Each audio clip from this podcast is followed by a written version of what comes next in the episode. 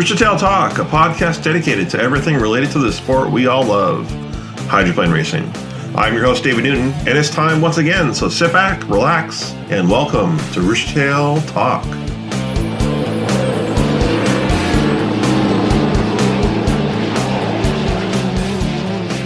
It is August 7th, 2021, and this is part two of episode 76. Hopefully, you got through part one from yesterday. If you didn't, yesterday's episode was the pre race show in Heats 1A and 1B of the 1975 Seattle Seafair Regatta. And this is part two of that episode because this is the second year in a row with no Seafair in Seattle. I thought it'd be a great chance to revisit a classic race from Seattle from years gone by and I chose the 1975 Seafair Regatta. I had a lot of different reasons to choose this one. Digging through their archives, this one just kind of stood out for me. It's a classic year of different hydroplanes mixing it up, and there's so many different personalities. And you're going to hear from some of those on this episode because in part two, with heats 2A and 2B, you have, of course, you have the nine boats. You have the Lincoln Thrift, the Atlas Van Lines, the Hamm's Bear, Weisfields, Van's PX, Miss Budweiser, Pride of Pay 'n Pak, Miss Vernors, and the Miss US. But in this episode, you're going to hear interviews from drivers and owners featuring George Simon, Bernie Little, Dave Heerensperger, George Henley, Milner Irvin, Bill Muncey, and Jim Kurth. You're going to hear heats 2A and 2B as they happen live on the tape. And just so you get that true seafair experience, you get to hear some of the security officers hassle the reporters in the pits. So listen for that as the audio goes on. This is a long episode. This is over two hours, so you got to bear with me listening through all the interviews because there's also after the heat races, there's a preview of the final heat. Bill Muncey talks about what's going to happen with the last two races in Phoenix, Arizona, as well as San Diego. Bernie Little talks about how his boat's not an old boat. He gets a little rough with it. You hear from Milner Irvin again, David Heerensperger, which he talks about wanting to build a brand new boat for 1876 here. You also hear from Mickey Remund and Bob Fendler. Lots of voices here, and a lot of times where uh, announcer Ray McMacken has to hold back Mike Fitzsimmons as he goes through several digressions of the racing, and you can tell that Mike is a super fan of the sport here. Well, if you want to skip ahead and just listen to the final heat, that will come out tomorrow on August 8th on Sunday at 5 a.m. Pacific Standard Time. And that will have the final heat for the 1970 Fair Seafair Regatta, as well as the winter interviews and a race recap with that. And that'll be a shorter episode, that'll be around an hour. Again, this is over two hours, so hopefully you're comfortable, you got a good snack, and don't forget to use the restroom before we get in that time machine once again. So buckle up, relax, and let's travel back to the year 1975 on the shores of Lake Washington for the Seafair Regatta.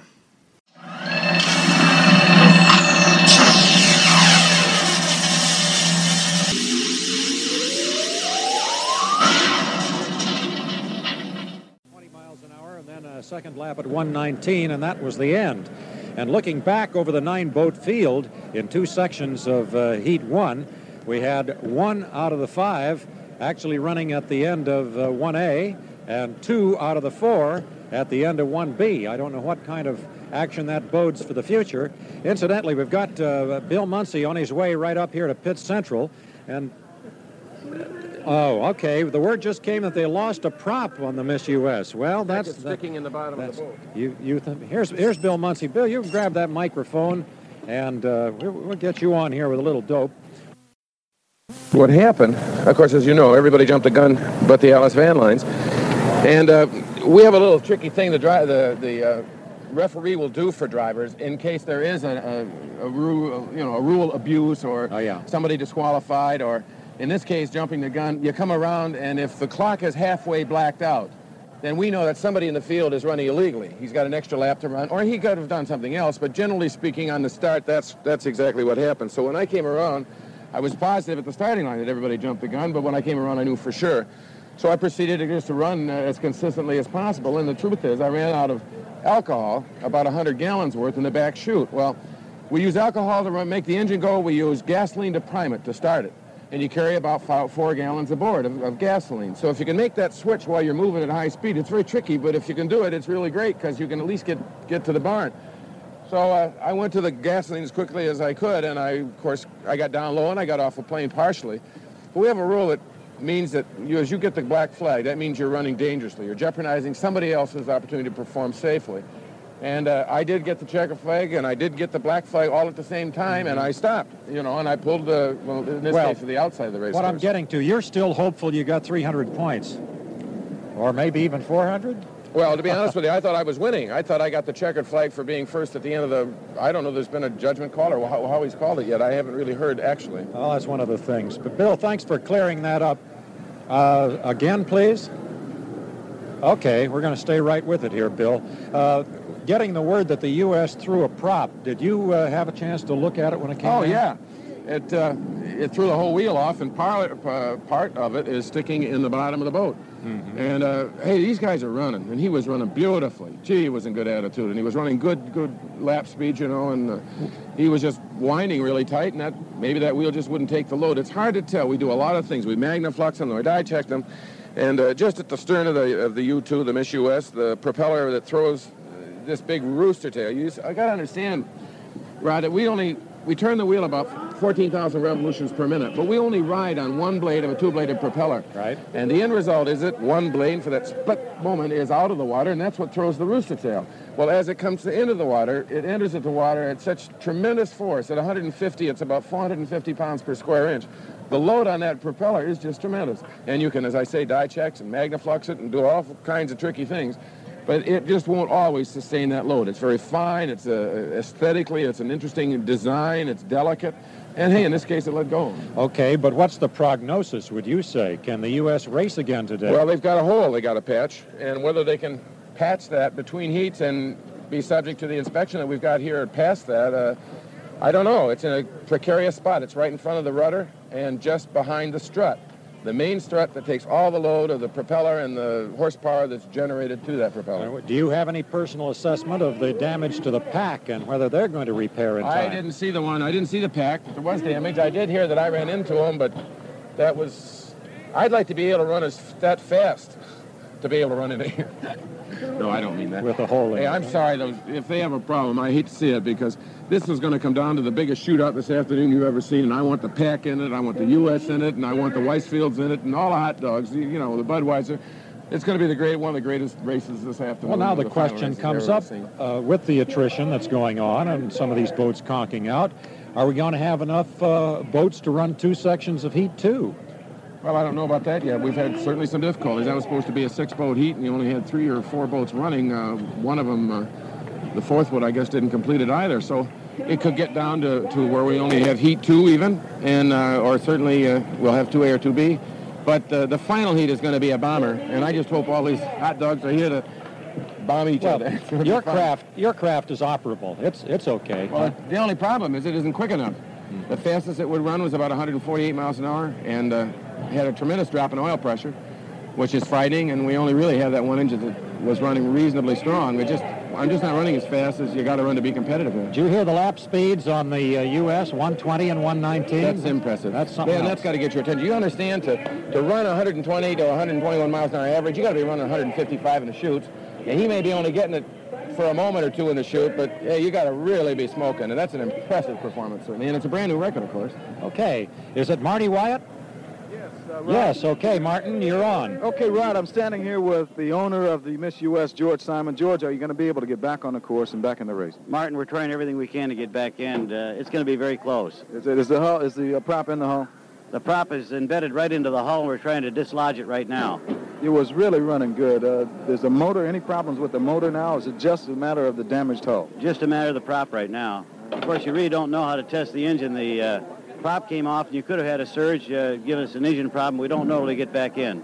Okay, how you feel about the boat, the way it was running? I know you must feel good. Uh, the, Oh, the lap speed is about we're 120. optimistic going into this race, and uh, this time will tell. See how the uh, end result will be. Well, you've got the experienced crew. If you can get it back, anybody can. I know you can do it. I'm sure hoping that they can do it.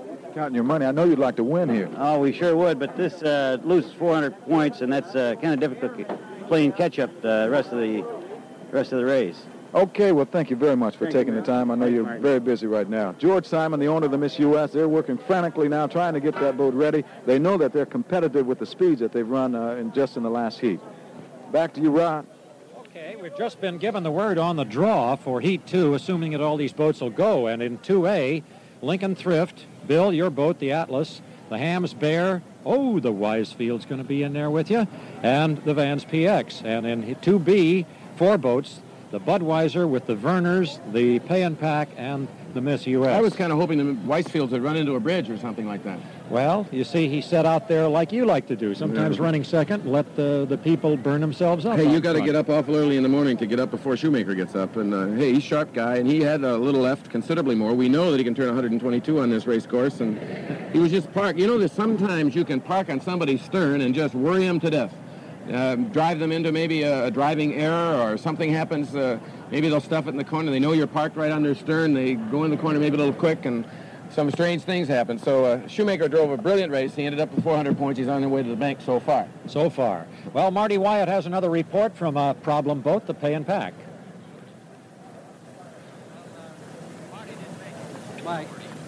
Oh, it's Mike. Okay. Yeah. he- okay, one of us is here anyway. Dave Heerensperger has taken a little time off from the boat. Dave, that's a pretty nasty looking gash. What can you do with it? Well, we're going to put a patch over. That's where the medicine's pickle fork stuck in our side up there coming down to the start, or milling for the start up there. So Uh-huh. we'll put a patch on that. We've got a little sponson problem up there. When you hit a hole coming in the last corner, nose in the sponson and pull aluminum, but we're putting that back together. So I think we'll be ready to go here. We got a good break. We got the second heat draw this time, 2B, so gives us a little more time, luckily. I see that you've got that one buffed down pretty well. Oh, you got a crew on that one too, huh? Got everybody helping. The Shakey's Pizza and the Budweiser, and uh, just everybody's really pitching in, really giving us a You know, it feels good to see this, Dave, because this is the way it's been for years and years. Somebody gets in trouble and four or five crews descend on it and take care of things. That's really what it's all about, and that's the way everybody does, and it's just tremendous. How badly, again, is that sponsored? Sponson is our worst problem. Uh, we're putting it back together, uh, double screwing it where we had single screws now, and uh, hoping it just stays together. If he hits another hole, he could be in trouble. We just we're just going to have to hope for the best. Might have weakened a few spots you're not sure of yet, huh? Pardon? I didn't hear you. Might have weakened a couple of spots that'll show up later. Uh, I didn't hurt any of the underneath structure, just the skin come loose, but uh, uh, I think it'll be all right. We're I'm- hoping so. I know your answer to get back. Thank you, Dave. Thank you very much. Well, there's the word from the man. They'll be ready. And if you can see the, the fervor with which these crews are working, I have no doubt about it either. As a matter of fact, as I look at it at the moment, Rod and all of you other fellows, the aluminum shield patch has just gone over the, the hole in, in the uh, uh, side of the boat, so that one, for all practical purposes, is patched. Now it's a sponson, and, and uh, they're putting the screws back in that, the double screws, as you heard Dave say. So it appears that uh, with the additional time being gained by having the uh, 2B draw, they'll be in good shape for racing. Rod? Yes, and that works as well for the Miss US, which has the other problem with the prop embedded in the hull because it gets until 2 o'clock and 2B before it has to race again. Well, we'll be back here at Lake Washington with more of the between races action in just a moment.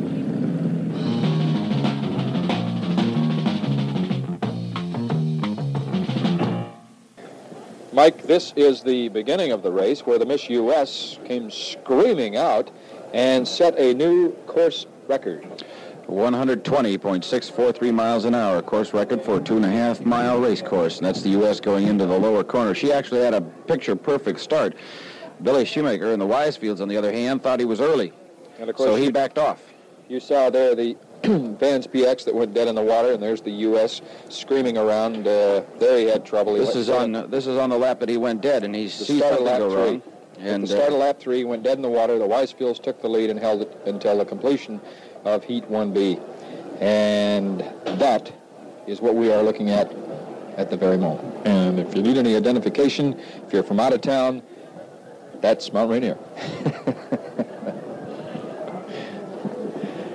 so things are fairly calm out here on the course anyway. Uh, and you're looking at the point totals as they stand. The Lincoln Thrift got 300 points for finishing second.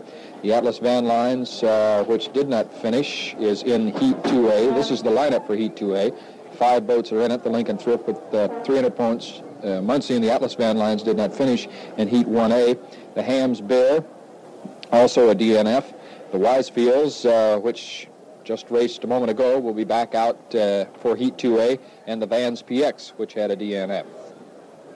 Actually, at the moment, the point spread between the Weisfields and the Pay Pack uh, looks pretty uh, even and right at the moment, 400 apiece, and uh, the National High Point Championship still uh, about in the same place at the moment, 76 points between them coming out of the Gold Cup. That still holds.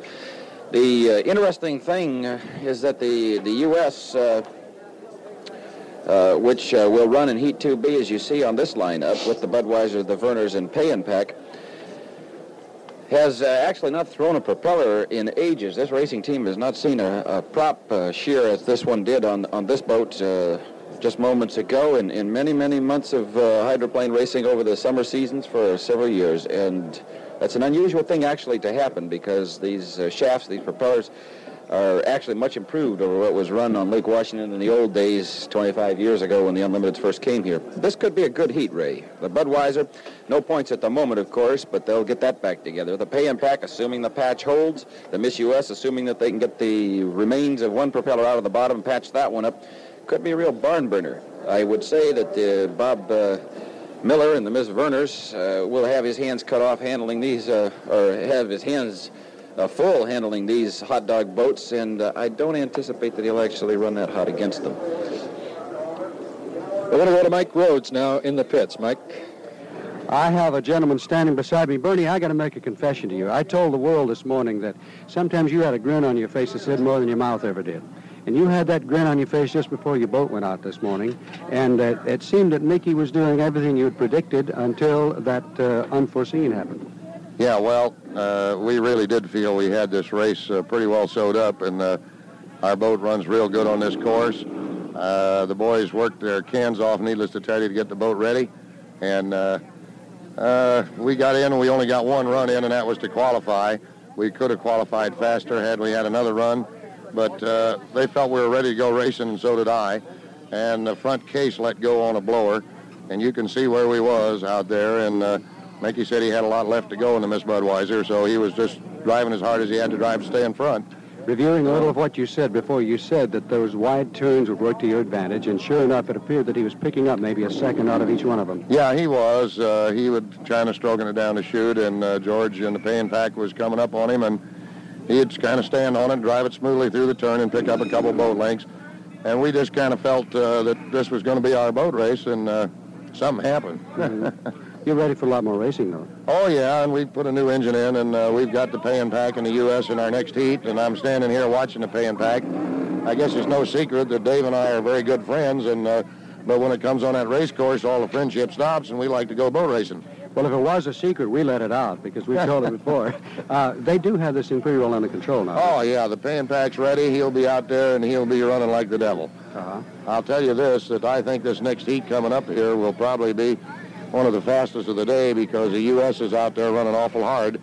And between the U.S. And Pack and Budweiser, it's going to be a smoker.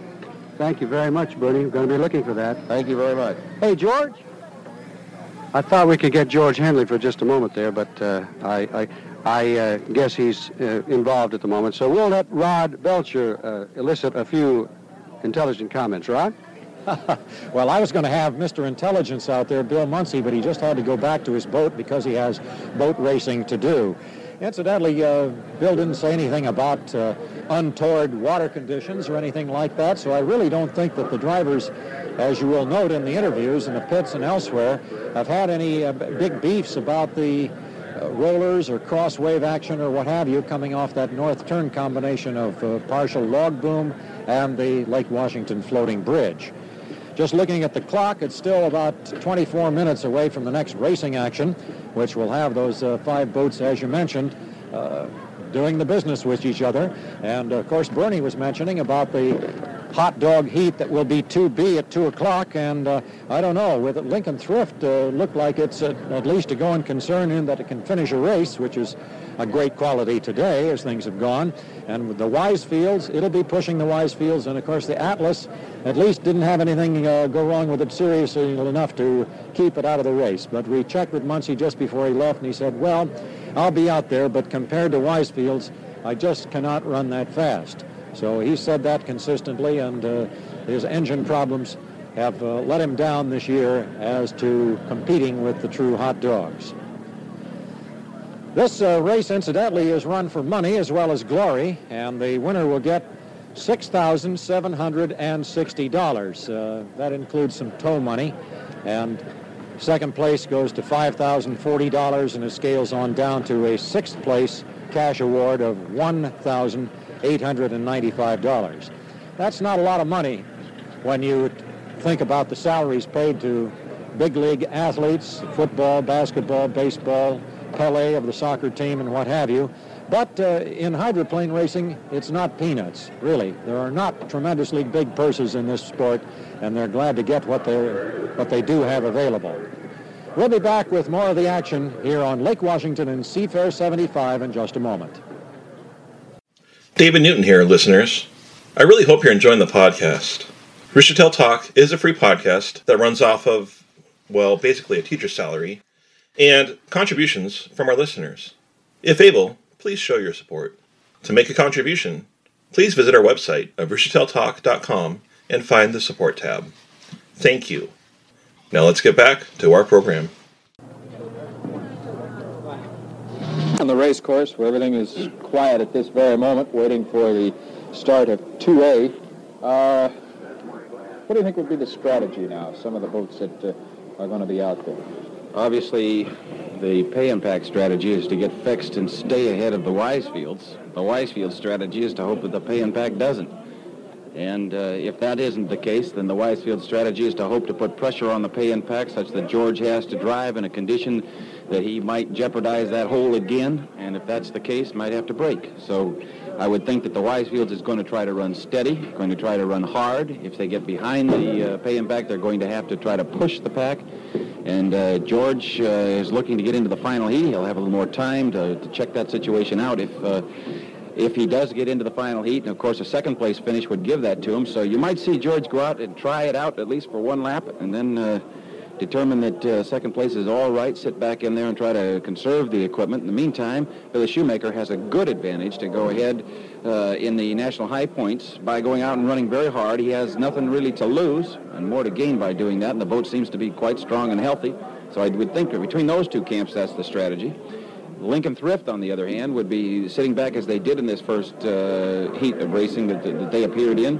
And uh, the Lincoln Thrift strategy would be one to, to hold on to as many points as they can get to get into the final heat, and then maybe they'll pull the stoppers out. The boat, as I said, has had directional stability problems all week out here, and as a result, I think they're going to be conservative about their approach. I wonder sometimes, Ray, if the five boats that didn't qualify had had an opportunity to qualify, we might have seen some racing like we saw over in the uh, Tri-Cities, for example, the, the uh, Oberto Super Salami, for example, the Miss Vernors put on some terrific racing, and it was actually for third, fourth, and fifth, but it was great racing, and really we haven't seen some great racing at the moment.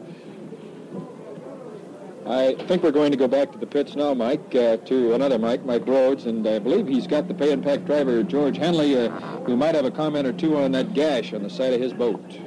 Yes, I do have George Henley. I'd like to comment first, however, that it's pretty tough to bring a boat in first place, uh, bring in 400 points with a hole in, in one side of the boat and a sponson damage. George, you got to find another hobby. Poking holes in boats is expensive. I think you're right. How'd you pick that rascal up?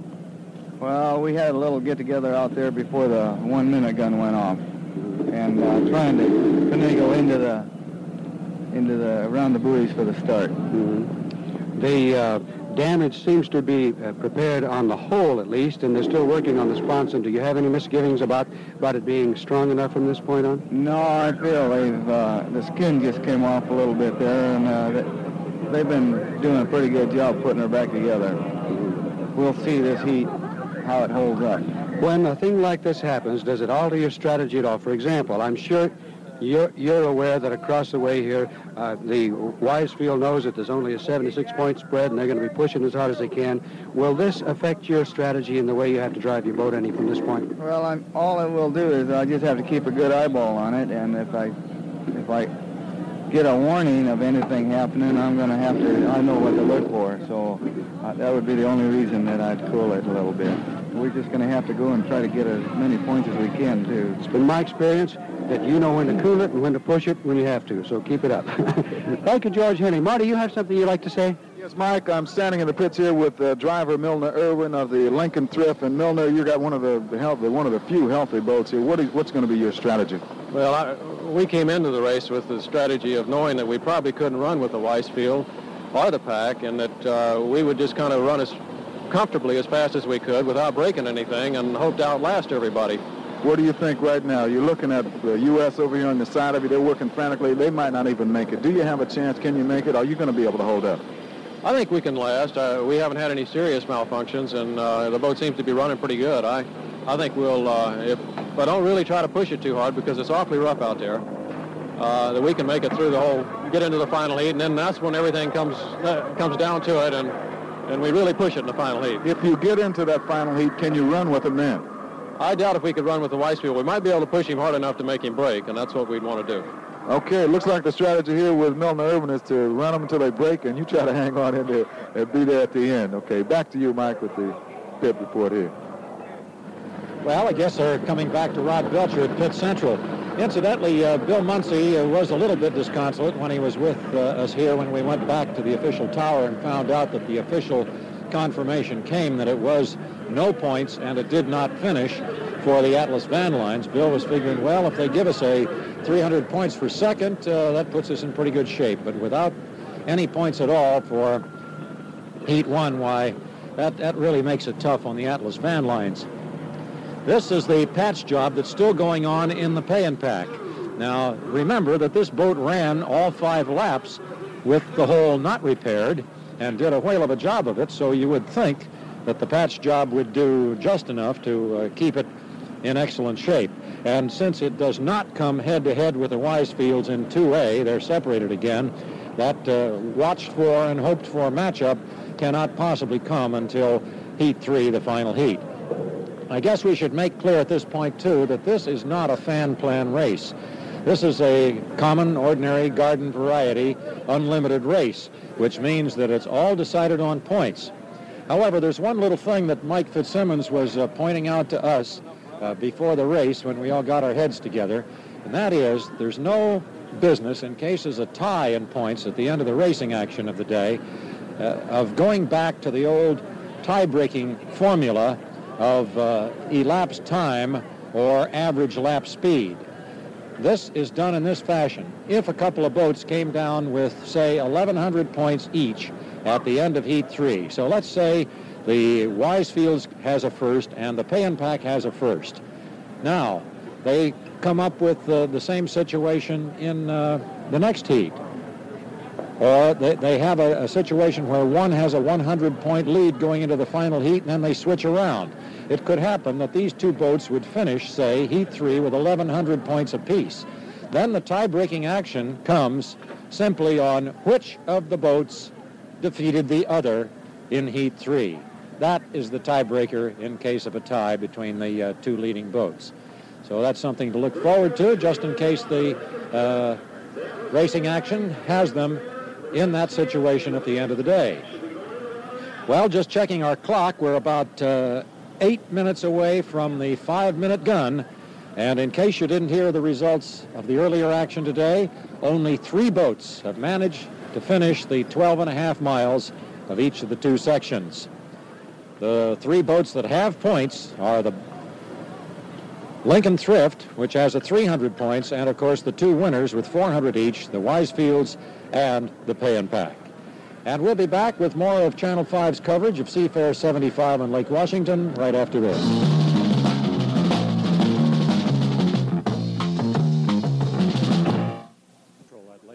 The Stan Sayers pits. And here's our pit reporter on the scene with the work going on in the U.S., Martin Wyatt. Rod, I'm standing here with the crew chief of the Miss U.S., Jim Kurth, and I see that your crew is working frantically. Are you going to make it? That's the first question. We don't know yet. It's it's pretty pretty bad damage, and uh, if it ain't right, we're not going to run. Is that right? You won't you won't try to get it in? We'll try to get it in if the boat is right. If everything checks. The propeller shaft, we haven't been able to check it because we haven't been able to get to it. But we got we got to roll the engine, make sure it's straight. If it's straight, we go. What do you think on, on, an accident like this? Normally, will the engine have suffered any damage? It could have. He revved the engine. It could could have gone away. The only way we'll find out is when we start it to go out for the heat. How much time do you think now? You're looking at about 40 minutes. I think they can make it. I got the best crew in the world. Okay, Jim. Thank you very much for taking this time out. Martin Wyatt here, and I guess we'll go back to Rob. But Jim Kurth is going to get back to work on the U.S. They're going to try to get it together. Yes, and uh, we still are wondering what's going to happen to the other boats of Heat 2A coming up in less than 10 minutes now that did not run earlier. We have uh, the Hamm's Bear, for instance, which uh, ran only briefly, and the Van's PX with the rookie driver Jack Schaefer Jr., which sort of conked out just before it got to the starting line, although it was running up to that point. Uh, are these boats going to be able to be at all competitive or be able to finish around the course and pick up some points? Uh, with only three boats finishing the first uh, 25 miles of racing action, why you begin to wonder. The 10 boat, the nine boat field going into the day was down to just three that have won points today. So uh, we'll see how all these points fall after the completion of the 2A and 2B. But at least we didn't have the terrible spectacle, and it would have been just that, of having the field declared down to only six boats, say, and run all the six boats in a single section of Heat 2. That didn't happen, thank goodness. In the meantime, uh, in case you're wondering about weather notes, the weather is beautiful, and a little breeze that kicked up right at race time has calmed down, and the water is much more slick now. And it's uh, starting to be of a slickness that the boat drivers don't necessarily like. Uh, the chop is not there. There's just a little bit of uh, tiny wave undulations, and it's, it's, it's very smooth out on the course. And there may be areas of the course where it is less slick than others. Nevertheless, it is uh, a little less than optimum the way most of these drivers like it. The feverish prep- preparations are still going on. Now, there's the Lincoln Thrift. Now, that's a boat that does have 300 points, and you saw the very blonde Milner Irvin talking with our pit reporters earlier, and uh, Milner admits that his strategy is to lie back, not particularly run with the hot one like Weisfield in this heat, but see if he can uh, lie back there and take advantage of a conk out. Now, going back to sections A and B of Heat 1, this happened. The Budweiser went out to an early lead, had strong early foot, as they say in the horse race business, but it wasn't around at the end. In uh, the second section, section B, the Miss U.S. did a tremendous job setting a course record of better than 120 miles an hour for a competitive lap on a two and a half mile course. Now that's really impressive, but it wasn't around at the end. After two, lips, two laps, it threw the prop. Okay, that's racing luck, and uh, maybe luck isn't always all, all of it, but there is good fortune to be had out here and bad fortune, and it's happened that way through the years. One of the things that has not happened in this year's race so far is a really bad situation of somebody being injured, and the closest we came to that was in our pre-race report. As you saw, the uh,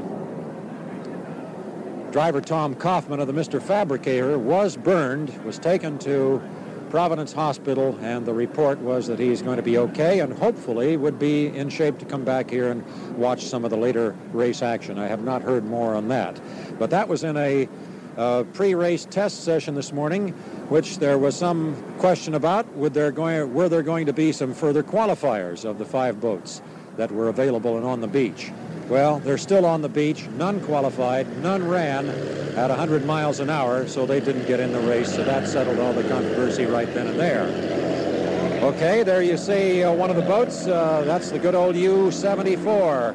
And that's the hot one going out, the Weisfields with Bill Shoemaker. And you know, one of the things there, I don't think it makes a lot of difference, but uh, Mike Rhodes jumps back and forth calling him, between calling him Schumacher and Shoemaker. Bill actually prefers Shoemaker, but he's not going to get sore at anybody that calls him Schumacher. Good old uh, Germanic pronunciation would be Schumacher, of course, but he prefers the Americanization of Shoemaker. Either way, he's one heck of a driver, as everybody out here knows. Now, there's the question mark. They still have roughly a half hour to get ready for the 2 o'clock race, which would be 2B. Since we're we just at the five-minute gun? We should be right now. I think it's time for me to return it back to Ray McMacken and Mike Fitzsimmons on the official tower. Thank you, Rod. And as you see, we've got a four and a half minutes before the start of Heat 2A between the Lincoln, the Atlas, Hamm's Bear, Weisfields, Van's PX.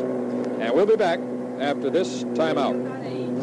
The Hamm's Bear, the Weisfield, and the Van's PX. The Van's PX, as you see in your picture, the U80, is on the trailer. She will not start this heat. So her racing is, well, it's over for the day. The clock is ticking down, three minutes to go. The start of Heat 2A. The boats that are out on the course are the one you're looking at, the Atlas Van Lines, Bill Muncey, the chauffeur. The Weisfields is out here and also the Lincoln Thrift is out. I have not, well, I guess the Hamm's Bear will not start either, Mike. That's the indication we now have. There you see it. It's on the trailer. Hamm's Bear also finished for the day. Okay, so we got a three-boat race for Heat 2A between the Lincoln, the Atlas, and the Weisfields. The Lincoln with 300 points, the Weisfields with 400 points, and I did not finish in Heat 1A for Muncey and the Atlas. I guess you could realistically say this is uh, going to be who finishes second behind the Weisfields, provided the Weisfields holds up. Because uh, the driver of the Lincoln Thrift says he can't uh, he can't keep up with her, and Muncey has admitted that he just doesn't have the speed. I think you might see, however, Muncey try his luck. Shoemaker might want to hold back and conserve equipment. Muncey, on the other hand, has nothing to lose to push Billy Shoemaker, and he just might do that. The end result being that uh, he might be able to pick himself up 400 points, and of course, if he made Shoemaker blow, it could change the entire complexion of this race. But Muncey will not be denied 400 points if he can get the opportunity to get them. He has nothing to lose with respect to uh, to blowing. If he can pick up 400 points, he can might, might be able to make a, uh, final heat berth. So he's got a few things to gain. At least I would think he would be game enough to make it a make a try of it. We shall see. All the boats are down around the south turn now, sort of jockeying around for position. Muncey's on the infield. Uh, the Weisfields is just beginning to come up the backstretch, just accelerating ever so slightly under the hovering Coast Guard helicopter. And uh, on the infield is Muncey, and he's hit the accelerator. He's got the inside lane coming up, and on the outside of him is the Lincoln Thrift, the big lemon yellow boat. So uh, for color identifications, Muncey is the white boat with the blue trim. The lemon yellow boat is the Lincoln Thrift, and on the outside of the Weisfield is the red. As you hear the one-minute gun, they are in the backstretch, jockeying for position. We have a three-boat race, as I say. Now slowing down the Lincoln Thrift going into the north turn, maybe too much so, as the Weisfield on the outside is start, starting to accelerate.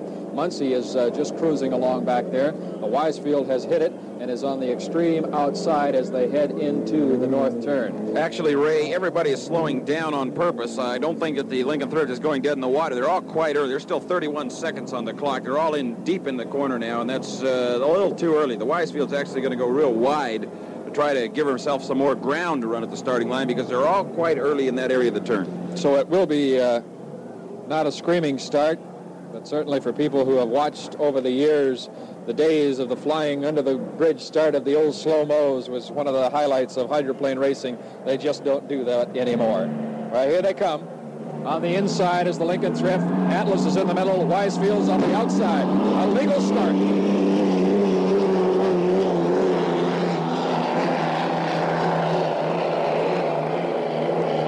into the south turn just as they cross the start line on the inside the Lincoln Thrift. Muncey in lane two, swinging wide on the outside as the Weisfields. So the Weisfields closing ground is in second place on the extreme outside. Lincoln Thrift on the inside, coming around the marker buoy for the exit to the lap one of the south turn. Muncey and the Atlas is now dropping off to third place. The boat race you see is between the Lincoln Thrift on the inside and the Weisfields on the outside.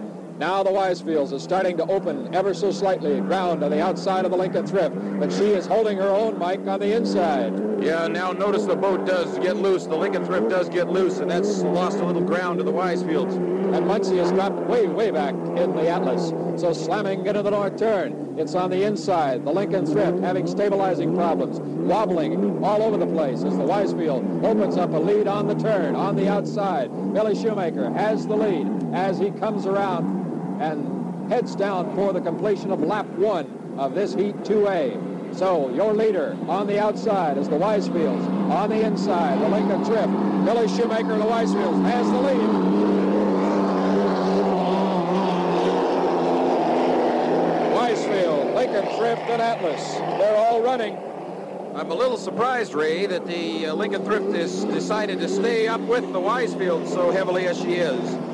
Uh, he has uh, problems handling, as you mentioned, and uh, he would practically be better off to stay back just a little. That uh, first lap speed, 116.883 for the Weisfields, and Lincoln still staying right on him. Now the Lincoln is closing ground on the inside. The Lincoln Thrift is closing ground on the inside of the Weisfields. We got a real one-two boat race. The Weisfield stretches out now. No more than a boat length between the number one and the number two boat. On the inside, the lemon yellow Lincoln Thrift is making a boat race out of this Heat 2A. In fact, the first boat race of the day. Can she hold together? That's the question. Again, the boat getting very loose. This has been their problem all year, and it loses him time in these corners, Ray. Now the Weisfields, as Mike points out, takes the uh, lead on the turn. So she's making uh, time up on the turn, but on the backstretch, at least going up the uh, backstretch of the uh, second lap, the Lincoln Thrift did close ground considerably. So the Lincoln Thrift swings on the inside, and now she's taking the lead. The Lincoln Thrift is now leading. Weisfields has dropped off. The Weisfields has dropped off.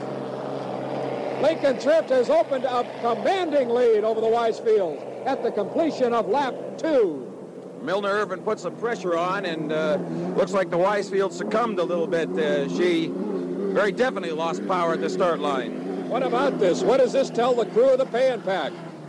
Get your boat ready. You could go into that final one if you win the second one with a 100-point lead because we've got a 300-pointer taking the lead now, and the Weisfields has dropped back to second place. She's got 400 points so far. The Lincoln Thrift is opening up almost two buoy links lead over the Weisfields, and the, Wy- the Lincoln Thrift is really flying. Milner Irvin uses the uh, applies a strategy he makes public, and that is what he's done. Keep the pressure on them and make them give you a break, which they have done. Well, the Weisfields definitely is not running right. She just hasn't got the same power. In fact, Bill Muncey, the number three boat, is creeping up ever so slightly on the Weisfields. And there's your leader coming out of the north turn for this lap three. There's the number two boat, still in the north turn, Weisfields. There's your leader. The Lincoln Thrift is the leader and considerably stretching that lead. I think Billy Shoemaker is having some kind of mechanical problem and will probably attempt at least to stay ahead of Bill Muncey and pick up 300 points.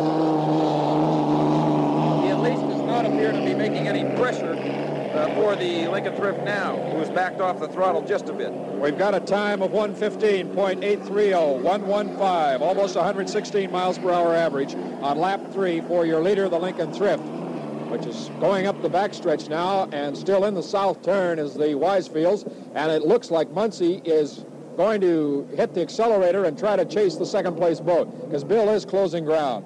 There's the third place boat. There's the first place boat. And he's just cruising along now, stabilizer troubles and all. He's got the lead. Notice how this boat, while we got a second to watch, it seems to jump and the transom wants to come around to the right. That's the rear end of the boat. Seems to want to shift to the right real quick. That's the reason for that twin tail assembly that they have put on this boat this past week. Well, he said he couldn't run with the Weisfields. Well, he's proving that he can do better than that. Because there's the second place boat still in the north turn.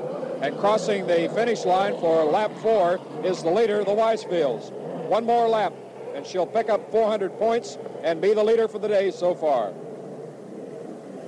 Slamming into the south turn, a comfortable ride now as Milner has the lead. This guy last year was the rookie driver aboard the Miss Madison, and he has really come of age in the Unlimiteds. Shoemaker is rubbing oil off, I think, off his goggles right now. Still having problems. Well, Billy Shoemaker is running very heavy, and Atlas Van Lines is going to catch the Weisfields. Here comes Muncey up on the Weisfield. Muncey's got the inside. He's going to he's going to pass the Weisfields going into the south turn. 109, almost 110 miles an hour for the Lincoln Thrift, which is entering the north turn. And there's the boat race for second place as Muncey does take second place in the south turn. So the Weisfields running very, very slow and very sluggish. Weisfields had something break, very definitely, and it uh, seems to be losing more and more ground to Muncey. Shoemaker may have a problem even finishing the uh, he is slowing final down lap. very considerable. The rooster tail has dropped off almost entirely on Billy Shoemaker. And now the Lincoln Thrift has come out of the exit buoy for the north turn and is going to cross the finish line. She can shut the engines off now and coast across for 400 points. And there's your winner, the Lincoln Thrift, the U-55, Milner Irvin, the driver. These guys are really uh, applying science, Ray. The Lincoln team, Bob Fendler, the owner from Phoenix, Arizona, definitely know they have a problem, and they're actually putting everything together as carefully and cautiously as possible, and it's paying off. The second place boat, the Atlas Van Lines, is now in the north turn, coming out of the exit buoy for the north turn, and an unofficial time of about 107.399 for the Lincoln Thrift. Really wasn't pushing that boat. There's the second place boat, Bill Muncey, Atlas Van Lines. He picks up 300 points. And the third place boat, the Miss Weisfields, which had trouble. And we will have to find out exactly what trouble that is. She is limping very slowly towards the finish line, but she will finish. And a very dejected, I am sure, Billy Shoemaker the Atlas Van Lines. All of a sudden we have got a new complexion to the point standings today. The Weisfields, the boat expected to go out and take it all, finished third and had trouble doing that. As the Lincoln Thrift had uh, 700 points, Atlas now 300, Weisfields 625, and we'll be back after this timeout.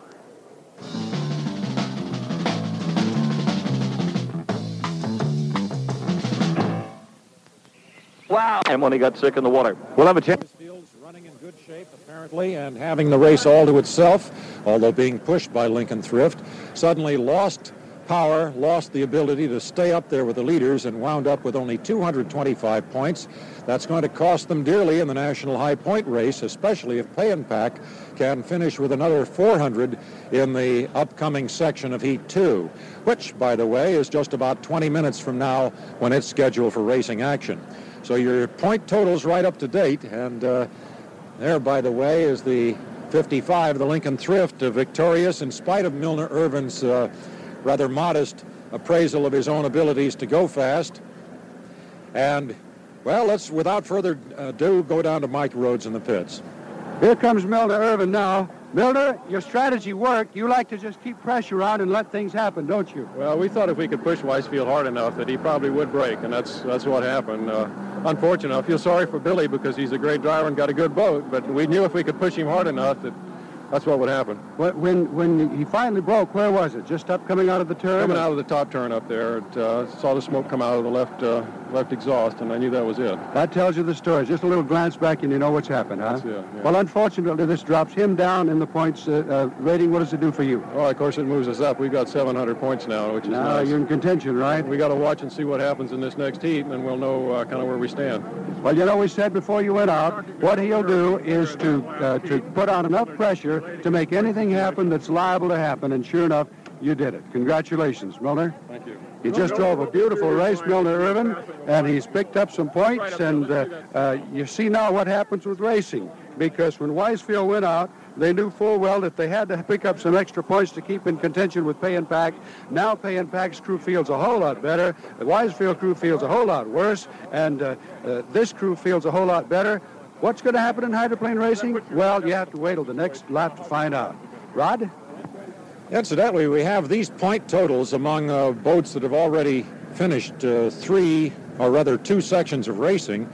Lincoln has 700 points, the Weisfield has 625, and Atlas has 300. Now, Pay 'n Pak has 400 points, and it is the only boat that is scheduled to run in 2B that has any points at all. So if the Pay 'n Pak can hang together, of course, number one, it's going to make that final heat. And if it runs uh, as it should run, why, it should go in as the leader with 800 points. The question is, is Budweiser in shape to challenge, and is Miss U.S. in shape to, number one, run, and number two, challenge? In good shape, both Budweiser and Miss U.S. could push the Pay 'n Pak, and who knows, might push it into the same situation that happened to the Weisfields with Billy Shoemaker. The uh, you look again to the Weisfields. There's the U-74. And uh, as soon as uh, we're able to get the word on what happened with it, of course, we'll pass it along to you. This, here's Marty. Okay, uh, we're over here. Uh, Les, I'm with the owner of the Weisfield, a man who's disappointed, who's dejected. Uh, at this time, I know you don't feel good because I know how badly you want to win this race. What, first of all, what's wrong with the boat? Well, it's just an engine problem we've been having the last two weeks, and apparently just keeps coming back, and we're trying different things, and we don't seem to be able to solve the problem. The boat's super fast when it runs, and poor Bill started off, and he said when he left the dock, he had a, a vibration in the engine and just didn't want to step on it hard. We've raised. Sergeant. We're going to certainly try hard, no question about that. Okay, well, that's a story here at the Weisfield camp with the owner, a dejected owner at this time. We'll see what happens after the final heat, the Weisfield, and back to you, Rod. And uh, we'll be right back with more of the between races action on Lake Washington, Seafair 75 after this.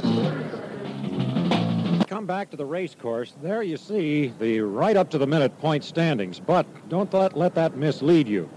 Weisfield has had one more heat than the Pay 'n Pak. So Weisfield's, which we list second at this point, does have, for the moment, the national high point standing.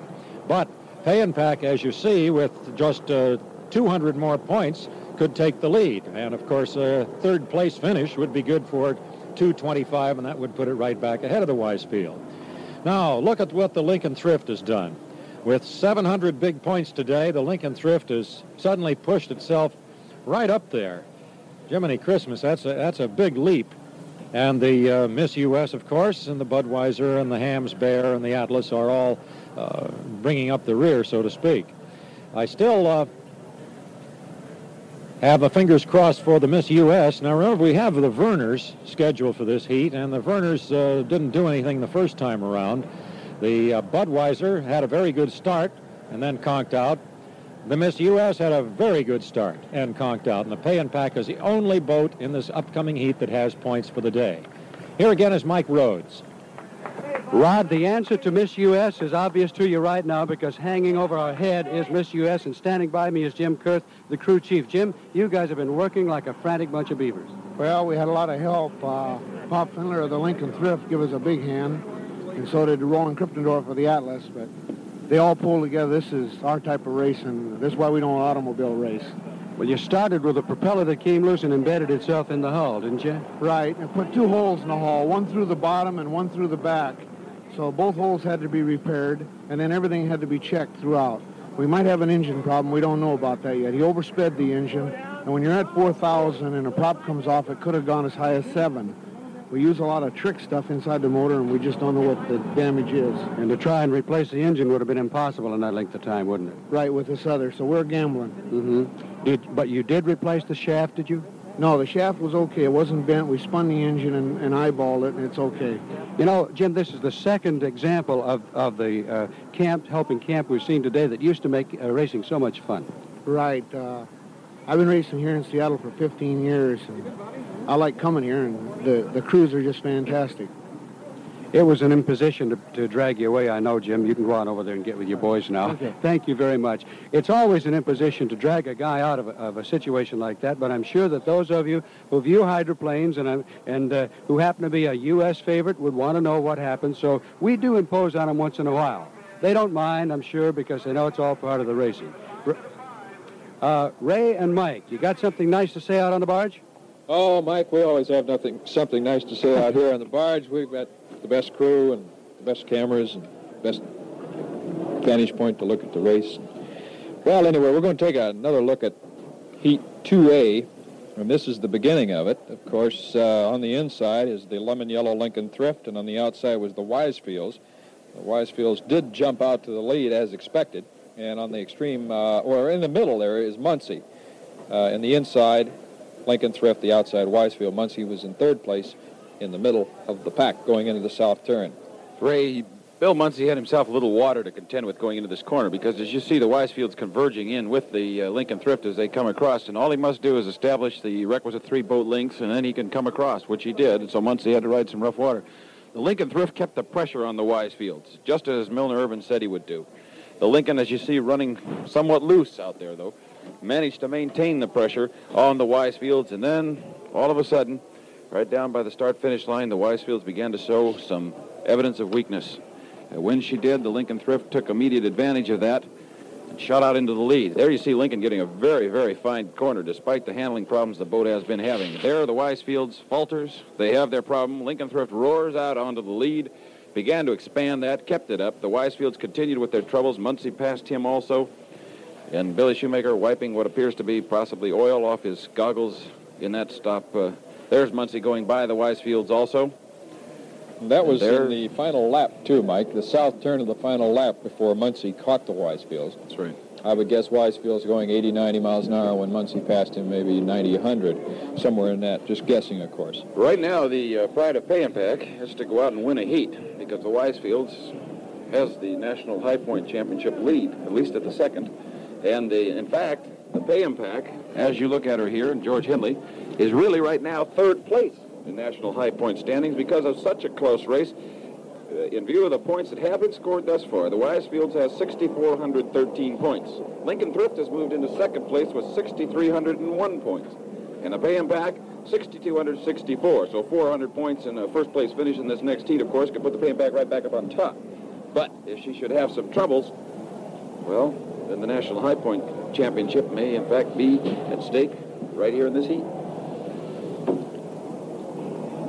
That is the Miss Vernors, and that is Mickey Remund, driver of the uh, Miss Budweiser. Budweiser. Bernie giving him some last-minute instructions, as you can see. These little uh, conferences go on at every race, before every heat, between driver and owner. Usually the crew chief is involved in there also, and Tom Frankhauser, the crew chief of the Budweiser, uh, probably had already made his comments. George Henley getting ready to start the ride of Pay 'n Pak. Time ticking down before the start of Heat 2B. The always reliable Rolls Royce of the pack kicks up right away, and out she comes. So we, we do have four boats, Mike. Uh, there was a question mark about the Vernors, and uh, Fran Gaitis, our unofficial timer here, put a DNS. I'm going to erase it, Fran. I hope you don't mind, because the Vernors is out on the course. So Here is something interesting. The the U.S. Budweiser and the Vernors and the pack in the U.S. out Excuse me, course. I didn't mean to interrupt you, but I Oh. wanted to tell you that the U.S. team has got it together. The boat is in the water, Tom D'Eath is in the cockpit, and she should be checking out on the race course momentarily. There you see the U.S. now pulling away from the finger pier in the pit area. Propeller hopefully repaired, everything hopefully strong, the shaft straight, all of the worries now behind them. Maybe our attrition rate has uh, disappeared with, as the weather continues to improve because uh, on the last heat we had three boats start and all three boats finished. Uh, not necessarily in the order that was predicted, but uh, they did make it across, uh, as was not the case in heats 1A and 1B, where uh, it looked like we were in for a very long day of very little boat racing. This could be a matchup between the pack and the Bud because the Bud came out screaming in 1A. She took the lead. She had the lead till she ran into trouble, but she has the cornering ability, perhaps the best of any boat out here that we've seen so far today. Do not, of course, cut out the uh, Miss U.S. if she's healthy, as they hope she is going into this. She might make it a three-boat race, and this might be, in fact, uh, leading into that final heat, probably the uh, best heat of racing we might see. The Budweiser's having a little problem running little bit rich as she tries to get underway there, a little exhaust. Now she gets her up on the step. Don't do that, Mickey. You make Bernie really nervous when you do that. So all boats are running. We're waiting for the five-minute gun, and about a minute away from the five-minute gun. Oh, say 30 seconds. And uh, we've got the and Pack and the Vernors and the Miss U.S. up in the north turn. Then down in the south turn, the Budweiser's just cranking up, getting her engines underway. All boats are running. Four boats standing by for the five-minute gun for Heat 2B. Quickly, the rundown is the silver and red Budweiser U12 the lemon yellow and uh, green with the little leprechaun picture on the front Vernors, U64. The pack, which is the U1, orange and white. And the Miss US, which is white with red trim, the U2. All four boats are on the course. As the five-minute gun you heard in the background just went off, and we'll be back with live action. That's allowed. That's the rundown for Heat 2B. We've got three hot dogs and a hamburger. The Budweiser, Miss Vernors, Pay 'n Pak, the only boy, uh, boat with points, and the Miss US. And that's the fact. Certainly the boat to beat. But the question is, has she patched that big hole in the side of her sponson sufficiently enough to be a competitive machine? That's the question mark, and she's going to be tested by a couple of real hot dogs in that boat right there. The Budweiser, Bernie Little, the owner, Mickey Remund, the hot-footed driver, and the Miss U.S. The question mark there, has she got it all put together again? Tom D'Eath is, uh, with that thing still flapping around in the cockpit, Mike, I, you'd think after two times out he'd get that thing settled. I think- something flapping around there. I Maybe think that that's the strap that holds on his deceleration chute, a sort of a half moon uh, parachute.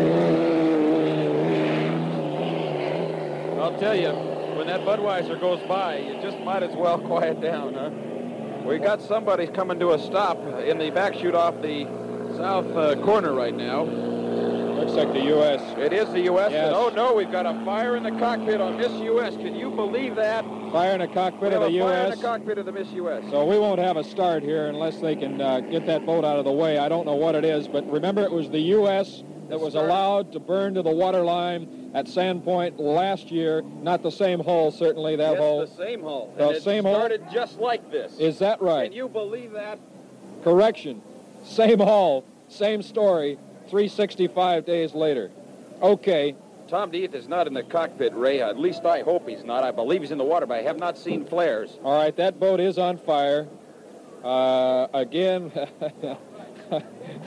here we go. How long will it take to get it out? Uh, I do not see Tommy anywhere around the boat at the moment. I have to assume that he's gone into the water. Assistance is on the way over there. I see the, the, Miss Coast US Guard on uh, fire again. The Coast Guard uh, tug with the fire retardant uh, elements is steaming out towards the crippled U.S. The Coast Guard helicopter is in the water, down on water surface now, uh, and uh, I believe that it's Right there. behind the area of the U.S. Perhaps Tommy bailed out of the boat. I would hope so. Well, definitely uh, that boat wasn't ready to go. Uh, there was a question mark. She dropped a uh, dropped her wheel, uh, had part of it embedded underneath the uh, the uh, transom of the boat itself from the uh, previous heat, where she did not finish, and they were sending her out there with high hopes and fingers crossed, but it just didn't work out. So the Miss U.S. is dead for the day. Uh, there is the Flares, flares going fired. out. So we've got a our first stoppage of the day, and uh, this is the uh, 2B. We're almost home to the final one before we did run into uh, one of these delays. So we're going to have a delay here while they uh, pick the driver, Tommy D'Eath, out of the water. As you see in the picture, the boat continues to burn. Uh, Let's not have a repeat of last year. These guys are around it again. There's the tug coming into your comes. picture. It was steaming out the minute it saw the flames, and it takes a little while to get out there, but they're going to start spraying. There you go. There's the first squirt. Uh, they're going to let it have it. Uh, they've had plenty of practice last year. Same boat. At least they had time watching anyway. Yeah, he's on top of it this time. Look at that. Now that's that's what could have happened last year. It didn't, and uh, the boat was well burned right down to the water line. But they're getting the chemical retardant on it and uh, trying to quench that fire and save the the hull of the boat. That is the Miss U.S. The engine has now become involved, the uh, forward portion, and they're now shooting CO2 at that. What would you guess, Mike? Uh, when it dropped the wheel, uh, everything was still spinning at uh, about 3,700 or 3,800 RPM in that engine with nothing to, to spin, so those cylinders must have really corked themselves over. Definitely they didn't have time to change the engine. As Jim Kurth, the crew chief, mentioned, he didn't know what kind of damage could have happened to the engine, but there could have been some. Now it's possible that that is exactly what what there was. Damage to the engine. Uh, apparently the shaft was straight because they were able to determine that uh, well enough, and the boat seemed to be warming up all right at any rate. The helicopter you now notice coming down on the gray uh, helicopter barge in the pit area, and probably Rod Belcher has a better look at that than we do. Yeah, yeah, you're right. I have a good look at it from here, and uh, it's not been made clear to me at this point whether Tom D'Eath is in the copter or not. Do you fellas know on the Yeah, we tower? have- We just had word that He's he is okay. He's okay. That's the word we've got. He's okay. That that looks like him right there, doesn't it? Uh, I think that's a Coast Guard uh, chopper pilot there. Yeah, that's a Coast Guard man. Okay, well, the word we have is that he's There's okay. Tom. There's Tom. There he comes. Okay, he's okay. Oh, He's yeah. Well, that's reassuring. Fellas, uh, stay with it. Well, he got wet, but uh, it's a warm day, so everything's okay. You know, Ray, only a, a week ago in the Tri-Cities in qualifying for the Gold Cup race, both Roger D'Eath, Tom's brother, who was out here with the Miss Shenandoah, one of the boats that did not qualify, and Tommy, uh, both had fire problems over there. Roger had a stack fire during qualifying, and I interviewed him on the air, and he said, I, I hope our fires are over with. The D'Eaths have had their fires, he said. And then shortly after the Gold Cup got over the final heat, Tommy came in with a, with a small fire aboard the Miss U.S. at that time also. And now we have a scene so repetitive of last year. At least we could say this much. The team got on the fire in a hurry and put it uh, out. They're foaming the boat now, as you saw a moment ago, and Tommy is walking away from this one a little bit uh, uh, different frame of mind, certainly, than he was last year. Well, you're going to have accidents. You're going to have, uh, as was witnessed between the Madison and the Pay 'n Pak, where the Madison put in a nice little crease about eight inches deep into the, uh, the sponson of the Pay 'n Pak. And, you know, nobody was bad mouthing each other. They said, well, Henley said, yeah, it's going to happen. Uh, you're going to have fires, as we had fires here, and uh, that's going to happen. And uh, you're going to have a lot of delays usually in this type of racing. And this is the first one of the day and probably will not be the last, although we've got our fingers crossed in that department. Uh, so, everything's sort of going uh, true to form, but I will say uh, when somebody does something that Im- means an improvement, we've got to pat them on the back, and the crew that put that fire out this year is a vast improvement over last year, and enough said on that subject. What is amazing, though, is that uh, this very same boat, one year ago, Lake Washington, off Sand Point, fire. That's about the first time that I can recall in the history of this sport that history has repeated itself so accurately. 365 days having elapsed between the last time we saw this very similar picture. So we've got peace and calm back on Lake Washington. Uh, it's time for the swimmers to take their inner tubes back off and get in the water and cool off. Uh, again, we want to point out to you people on the log boom, there's got to be somebody out there with a television set on, watching us, hopefully. And uh, please point out to the swimmers out there, stay off the course. Earlier today, we had what could have been an ugly incident between the Budweiser uh, complaining that he almost hit a swimmer. So we're going to go back to Mike Rhodes, who's got a story in the pits. Mike? Uh, it's not much of a story, except that as far as I can gather, there is uh, nothing wrong with Tom D'Eath. He was in the, in the ambulance and has just left. We had a couple of comments from some people who met out on the barge with him, and, and uh, there seems to be nothing wrong with him personally. But uh, as uh, is the custom, they have taken him down to the hospital for a checkup. Uh, precautions are never overlooked. Well, the predictions, or rather the suggestion of the, oh, we got a peeky here. There. The suggestion of the crew chief that some damage might have been done to that engine internally because you see, when the propeller let go, the engine ran wild. And if you know anything about airplane engines at all, you know that when they run wild, it puts a tremendous strain on the internal parts the pistons, the rods, and everything, the, and the shaft and everything that turns. And so, just true to what he might have pro- projected, it happened. And uh, uh, something let go. But most important of all, the driver, Tom D'Eath, is all right, but he will undergo a checkup just to be certain that everything is okay. That's all I had to say, but it is pretty important from his standpoint. He is okay. That's good, and thanks very much for that report, Mike. And the Miss U.S. has taken on a little weight with the foam and the uh, water that's been poured on it, and it seems to be slightly down in the water and profile. Uh, I don't think there's any danger of, of, them sinking the boat entirely, but it's taken on a little added liquid, uh, more so certainly than it had when it went out onto the race course. I'd like to uh, get a hold of Rod Belcher back uh, in the pit area and find out if he's found out when we're going to restart uh, Heat 2B. Has there been any word on that, uh, Rod? Somebody Well- says out here about a half hour. Well, you just knew that I was thinking along those same lines because I'm always conscious of schedule. But uh, no, and I asked our uh, floor director Tim Abhold here, and he said he didn't know. But we get the word very quickly here in the pits area, and I should think that you people would there on the tower just as well. The uh, the uh, race people, I suppose, have to determine how soon anybody be ready to go. Now, the other three boats in it, remember, there are only three left now: the Budweiser, the Vernors, and the uh, Pay 'n Pak. They seem to be running in good shape. Here we're getting uh, our cohort Bill Muncey in position to get his microphone on, and uh, I don't know if Bill has any late information on that, but in the meantime, that gives him a little bit ex- extra time that he didn't think he was going to have. It's setting back the whole schedule because the final race, Heat 3, was to be run starting at 3.10 today, and obviously we're going to have a reschedule. Bill, what's, what's the latest you've learned, Bill?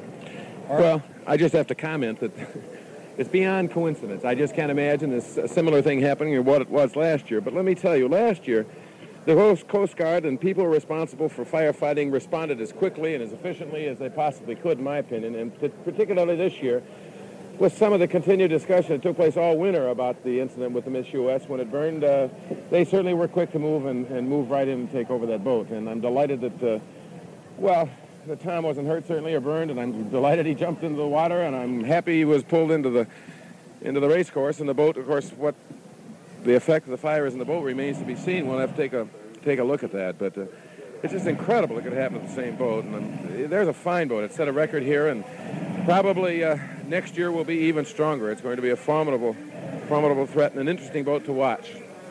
So I'm inclined to think Okay. that uh, they've cooled a little bit. And I saw Tom D'Eath. He looks good, and he's fine spirits. He's upset, of course, because he wasn't able to run here and maybe win. But uh, hey, I, I want to tell you, these people responded beautifully to take care of that boat when it was burning. Right. Ray and uh, Mike mentioned as much earlier, Bill, before you got here. As they tow that boat in, the word comes now that the rescheduled time is 2.30, so we're running exactly a half hour behind the original schedule. That gives about uh, 22 minutes for these three boats that remain in it, the Budweiser, the Vernors, and the Pay 'n Pak, to, uh, to get ready. Now, uh, Bill, just looking at that three-boat strategy, you, everybody automatically kind of rules the Vernors out of there because you have a hot running boat in the Budweiser and one in the Pay 'n Pak. That that makes it an awful lot easier on the Pak. Well, indeed, the pressure's off, but uh, he still is interested in maintaining his point position as far as the national championship's concerned. He's not about to do anything to jeopardize that. He's got to run up first or second. Now, I can't imagine he'd be so foolish as to go out and, and run so strong that, you know, drive, driving, there's a lot to driving, and I think the success of one driver as opposed to another is based on the ability of one driver to measure the limits of a piece of racing equipment more accurately than somebody else. And in this particular case, uh, George Henley is superb. He knows the limits of that machine. He'll drive within those limits.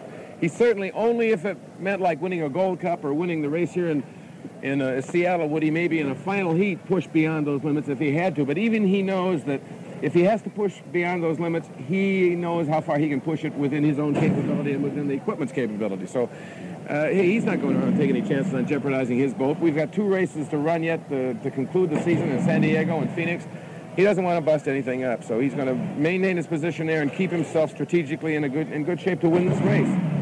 Incidentally, as we were just watching the Miss U.S. Uh, be towed back in, Bill Muncey, I want to get back to uh, section, well, 2A, which you were in a position of biding your time and winding up with 300 big points. How did that one work out? How, tell us about the, how the race developed. All Well, let me tell you, I wasn't delighted with our performance. We're just not running. The fastest I can run now in the straightaways is about 145, and we came down with the starting line, and we all smoked into the corner, and they just blew right by me. So they had must have had eight or 10 miles an hour. Uh, there's nothing a chauffeur can do about it. If you've got it all turned on, that's all there is left. And uh, running at 145 to 46 mile an hour limit uh, really, really jeopardizes your opportunity to win an, win an event. You got to have 150 to 55 really. Uh, to be in contention so that they can't smoke you like that and uh, so that you can't get sucked up rooster tails like I got sucked up. Now, hey, that's my part. That's the way I played the game, and it's my fault. It's not theirs. They were just considerably faster than I am. All right, but now halfway through the race, all of a sudden it began to become apparent that uh, Bill Schumacher didn't have it anymore in the in the Weisfield. Oh, yeah, that you was- were you were aware of this. You bet you're alive. And what did that do to your old uh, adrenaline? huh? Nothing. Nothing. because there really wasn't anything I could do except continue to drive uh, the shortest course I possibly could, run the corners tight, and run Did the you have- as best I could. Did you have some doubts that you'd be able to catch him? Well, I didn't know how quick he was running, or whether he's made. He might have made a decision, you know, in his own mind, say, "Well, the heck with this. This this Lincoln Thrift's running too quick. I don't want to run with him. I'll cool it." And when once he gets close, I'll stab it, you know, I'll stab it and steer it a little quicker. That isn't really what he did. I guess he was hurting mechanically, and that's a shame because Billy's a tremendous chauffeur, and that boat's an excellent boat, and it's a delight to watch it, even if you have to watch it from where I did, and that's the backside. So you approached and, and passed him, and uh, nothing happened with him, huh? And all no, of a sudden... he didn't have any left. He didn't have anything left to, to throw at me, and I was delighted to see it. And uh, I was really concerned, considering what we had happened to us in the first heat. I ran out of alcohol and uh, had to make a quick switch on the move to, to gasoline primer. Uh, I just wanted to go the distance. That's why we went out to the start uh, late. You know, I didn't leave the pits until about three minutes, three and a half minutes to the start, hoping that I'd have another lap left and I would be on the course maybe a lap less. So it did work out, although we ran out of alcohol coming off the last corner, and I was able to get to the primer, the gasoline primer, and finish it, fortunately. Thanks, Bill. Meanwhile, we have another report from Mike Rhodes. Yeah, the crew chief of the uh, Miss U.S. Jim, you just got back from a kind of an unhappy ride, didn't you? What did you see out on the boat? The cockpit's burned out of it. He was blown completely out of the boat. We got the word that he's all right, though. Nothing wrong with him personally. What about the condition of the boat? Are you finished for the day? It's through. It's through for quite a while, probably, until we get it repaired again. That much damage. Maybe the next race it'll be ready to go, huh? Well, we're going to try to get it ready for Phoenix. Well, it was a gallant effort. It was a hard job, and it was a, it was a good job that they did on it. Thank you, Jim, very much. And uh, now we'll be able to take a look at the boat. We got to move back a little bit because, unfortunately, we try to do what we need to do, and we get in people's way. So we're going to get out of the way. Here comes the uh, U, the Miss U.S. now being towed in, and uh, we're going to acquiesce to the commands of the security and move back a little bit. I'll give you as much of a description as I can as she comes in here, because as Jim indicated, it is pretty badly burned. Unfortunate. It's sad to see a good effort like that go for nothing, because those crew, that crew plus several other crews worked diligently to get that boat back into the race. As uh, Jim said earlier in our interview, something could have happened in the wild running engine, and uh, that's what happened. The tow now is being taken off. This U.S. is behind now, being obscured by it, as you can probably see from the creepy. Who's, who's looking at it now? In any event, as soon as it gets into eye view, I'll tell you what it looks like. But according to Jim, it's definitely through for today, and maybe we'll be ready for the for the uh, next one. Right until I can see a little more, you might as well say something good, huh? Yeah, and Bill Muncey indicates that he's got an observation. Well, I'm just, uh, I, you know, the U.S. Equipment Company has had boats in racing for some 20-some years. George Simon even drove himself out here in the early 50s. And he was a great chauffeur, and he's had some great teams. He's had some good drivers and some good crews, but he's had an awful lot of bad racing experiences. He's had some winning experiences, but certainly some unfortunate things have happened to him. And it's interesting to me because the Detroit-Seattle factor, er, you know, the complication and the, the arguing and the fighting and the strong feeling between the two communities has not really prevailed as strongly in the past five or ten years as it was maybe back in the 50s. But the Detroit boat, uh, this U.S., uh, has a tremendous number of friends and people who have rooted for it consistently out of Seattle, even though it's a Detroit boat. And I think it's because of George Simon, who's a colorful, exciting guy, and uh, Tom D'Eath, who's a tremendous chauffeur. He's new to Unlimiteds, really. He's only been racing a couple of years now, but he's just done beautifully. And he comes from a long line of racing greats. He's got a brother, you know, who's racing here today. So I just think it's interesting that we've got so many people among all of this public enthusiasm that were rooting for Detroit boats, and particularly the Miss U.S. I'm awfully sorry that uh, really they can't get into the final heat. Bill, I'm getting a word on a commercial, but one thing here, just before we leave this, I seem to remember a fire involving Don Wilson in the U.S. Oh, you know, 10, 10 years ago. Right, I can't remember. I think it was longer than that. Yes, I think it was in about the 60s, uh, early 60s. Early and you're 60s. right. On the back chute, Donnie Wilson uh, had a tremendous explosion in the Miss U.S. And when he went to get out of the boat, his life jacket got caught. The straps got caught in the seat, and he couldn't get out, and he had to sit there and burn until somebody came and got him. And he was in real trouble here for a long time in, in our Seattle hospitals. And everybody was most generous and very benevolent and very pleasant. And, and, and Don did survive that incident. Right. All right, we'll be back with more just before we get into the Miss Flip on my part. This is the rerun, or actually it didn't get run at all. It's the rescheduling of Heat 2B, B, and I said 2A when we left to go to that commercial break. But here are the boats now with the Miss U.S. not in the race. The Budweiser and the Miss Vernors, each with zero points, and the Pay 'n Pak with a big 400, and sitting in the catbird seat, as Red Barber used to say many years ago, in a mighty good position but uh, still knowing that he can't do anything foolish and blow his boat and uh, get a DNF himself with the big zero points. Uh, well, we have a, just a little bit of an opportunity. Bill Muncey has another interesting point to make. Bill? Well, I want to make the point, and I hope that maybe we can reference this uh, to Mike and Ray down there, particularly for use in the final heat, and we can certainly use it now. That in my starting procedure, going to the starting line, if you remember, we've had a couple of, well, jump gun jumping incidents certainly, and some fellow, the fellows have been a little off the gun. This is the first time they've ever run this race course, and maybe it isn't. They're not feeling it exactly as they should. Just for reference purposes, and for the King audiences specifically, uh, I just want to point out that going in to the turn near the floating bridge, if you hit that entrance pin there during the warm-up period, when the gun is or when the clock is turning black, if you're at that entrance pin about in here, at about 35 seconds to the start, and if you'll go in there at 100 miles an hour in about the eight lane and make a nice, lazy radius turn and stay about the eight lanes away from the corner, and then begin to accelerate and hit, come up this way. You'll hit the starting line dead nuts at about 148 miles an hour. So it's an interesting thing to watch, and that's the way I've been using it. Uh, it's a new race course for everybody. It's a new one for me, certainly, and uh, that's an excellent way, I think, to get to that starting line. Now, if you get caught in traffic, you're in trouble. You know, you got to change your procedure quick. Well, you know that if somebody's jumped in front of you, then I got to back off, let them go by. That means it's about a second and a half it took me to do that. Then I'll go a little, you know, I'll go a little faster if I've had to slow down. On the other hand, if I had a good shot at it, maybe I've gone up through the speed, speed range a little quicker than I thought I would, accelerating faster than I thought I would, moving at a faster rate of speed to that corner, then I'll just go a little wider and take up more time until you get here at the exit pin. Then, then you're committed. Once you establish a lane and go to the starting line, you can't deviate. You got to stay in a straight line at 90 degrees right to the starting line. And as I say, if you go in this corner about the eight, seven or eight lane at about 100, or maybe 105 miles an hour, stay out there wide and come down here, and begin to accelerate as fast as you possibly can. You'll hit the line dead nuts at about 148 miles an hour. Bill Muncey? Yes, sir. This is Mike Fitzsimmons up on the barge. I remember you. Yes, sir. That point is well taken. In fact, we were noticing on our stopwatches up here that some of the drivers were actually into the apex of that corner with some 50 seconds remaining on the clock. So actually, do you think it's a problem that they're that they're not quite reading this race course, these wide corners, right to set up for the starts? I think that might be. I'll tell you, uh, we all, of course, went out during the qualifying time, and we all take a look at the race course and measure it and read it as accurately as we can. And there, I haven't noticed any changes in it from my starting procedure point of view. Uh, the other guys, we all, you know, you can't really, like, years and years and years ago, the slow-mos come under the bridge, and the way they did that was they found a red house up on the beach, and they start at that red house at about 80 miles an hour, and they come smoking down the front chute and be hit on 160 at the starting line. Well, that's great, unless you get caught in traffic. Now, if you're getting caught in traffic, man, you're in trouble, because you're going to be a, second or however long it take you, takes you to move that traffic around, it, you're going to be that many seconds late to the start. So I try to use, use a little buffer, and I give myself a couple of seconds, and uh, keep you know keep track of my boat, how many, what my engine speed is, and what my boat speed is, and all these things, and then take in consideration the balance of the traffic that's there. And I've just found out that, and I don't want you to go telling it. Don't broadcast this to everybody that's going to be in that final heat, particularly if I'm in it. but anyway, about 35 seconds going into that corner, about 100 mile an hour.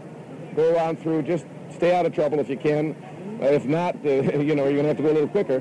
But try and hit here, uh, beginning to accelerate quickly, and you should hit right at about 148 miles an hour, which would be a good a good shot if you can pull it off. Now, Bill, some of these drivers have actually gone into the little bay that opens up around the old Mount Baker hydroplane pits from years back and are actually having to come back out into the lane of travel to, to make their starts. In fact, Billy Schumacher in this last heat that he was in uh, chose to go way up by the bridge and make a very wide sweeping turn. I know he realized he was early. Yeah, I was delighted he was there. Strategically, uh, if you can run with these hot dogs, and right now I'm in a, you know, I don't have the top speed to stay with them, but if you've got the top speed uh, somewhere near equivalent, uh, they can even be maybe a couple of miles an hour faster than you. If you've got that kind of speed and they're moving out there, then you really have control of them uh, as you move to the line because you're committed once you go by the exit pin to a 90 degree shot to the starting line. You're not allowed to move.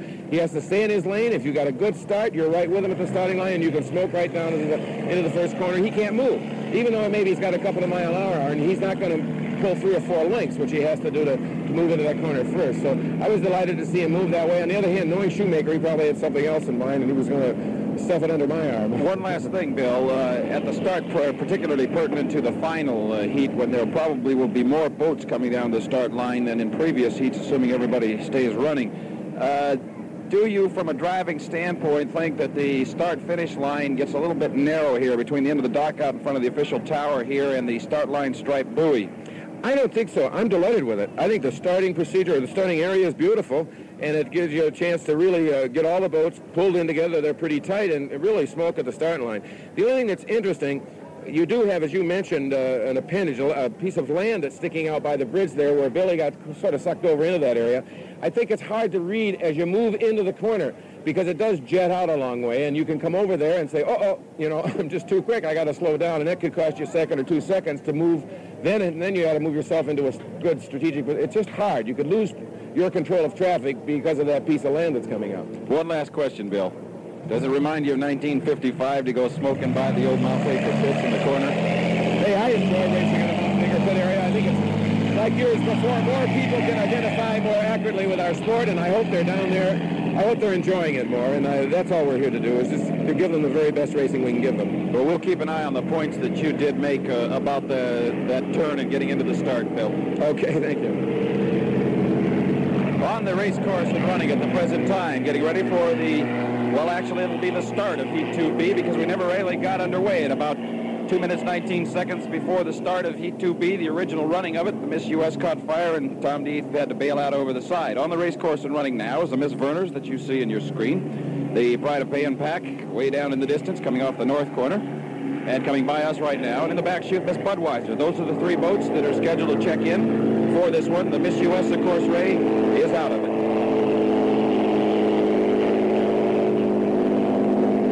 Well, hopefully 2B, at least the rerun, will not be a repeat of what we had uh, a half hour ago. Ray, one thing I might mention is that we were talking about this possibly being a Rolls-Royce race course. Well, we now have a heat entirely comprised of Rolls-Royce engines. One of them given the uh, the uh, deference that's necessary for something of, of, a little more age, that's being the Miss Vernors. Certainly we have the, the stage setting. Here it comes again.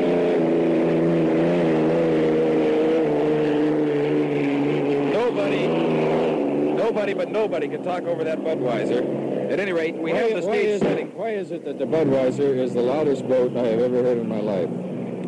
Well, because they don't want to be outdone in any respect. I guess so. At any rate, what I was getting at is that the Budweiser and the Pay 'n Pak may set up into one of those head-to-head duels that we've seen so many times. Well, now that we have a chance to talk with the Budweisers on the backstretch, we get the signal go to commercial, so we'll be back with 300.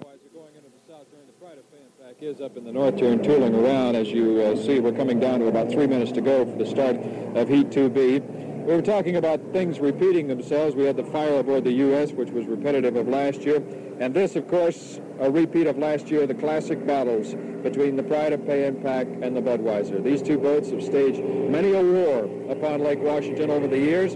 And here we go again. This one uh, will be really, for all practical purposes, a two-boat race between the Bud and the Pak. The Vernors is just another factor out there. She did not finish in the uh, first time out and she certainly hasn't got the equipment to keep up with these boats. However, if anything can happen, has been pointed out all day long, and the Vernors could very well be the first place boat when it's all over. But realistically speaking, and uh, putting all the facts and figures down on a piece of paper, Pride of Pay 'n Pak is favored.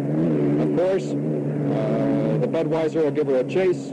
Could, could pull it off because of her turning ability, and the Vernors will be another, just a factor out there to fill out the field of just three boats. The Miss U.S. on the beach done for the day. Ray, who can forget the great battle between the Pak and the Budweiser in 1973 in quarter-mile visibility in the pouring rain? We stood out here, soaked to the bone, and saw the greatest heat of racing ever.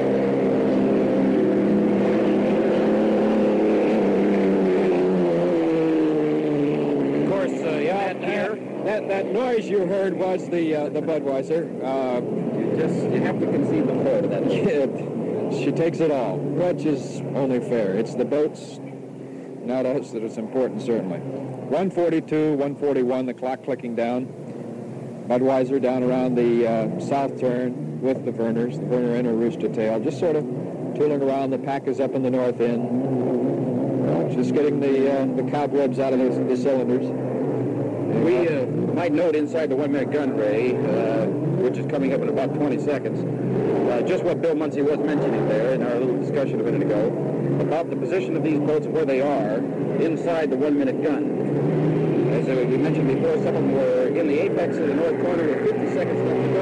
Of course, they eat up quite a bit of space in a short period of time, and that's what has been the major cause of the gun jumping that we have, experienced so much. Okay, into that now. You've got the one-minute gun, and the Budweiser is just beginning to enter the north turn on the extreme outside. The Pak has swung into the infield. She will have the inside. Both boats very cozy, very slow. They're cruising up into the apex of the north turn, up by the old Lake Washington floating bridge, which, despite all the cement that Bill Muncey says has been poured into it, is still floating at this hour. The Vernors is back with the Pak, very slow, in fact. Now, I think this is uh, the strategy of the Budweiser is uh, far more sensible right here than the those two boats. They, I think they're going to be too far back. They're only 20 seconds, and they're not even to the uh, accelerating point of the north turn. They may be practicing just the opposite of what Muncey said now. Now they're at the apex at 14 seconds. The rooster tail you see on the extreme left-hand side of your picture is the Budweiser. She has swung really wide, and these boats will have no trouble uh, with the start here. They're going to make it comfortably.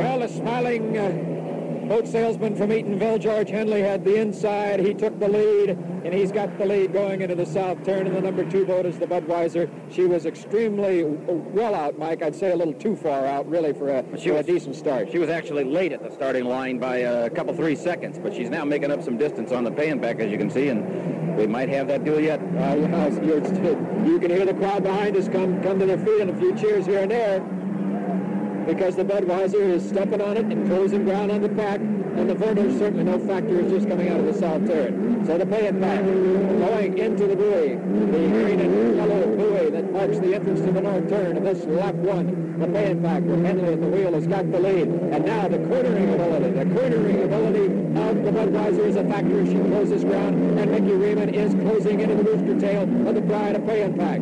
Pay 'n Pak is on the inside, the Budweiser on the outside, slamming out of the exit buoy of the north turn, coming towards the start finish line. The pride of Pay 'n Pak has the lead.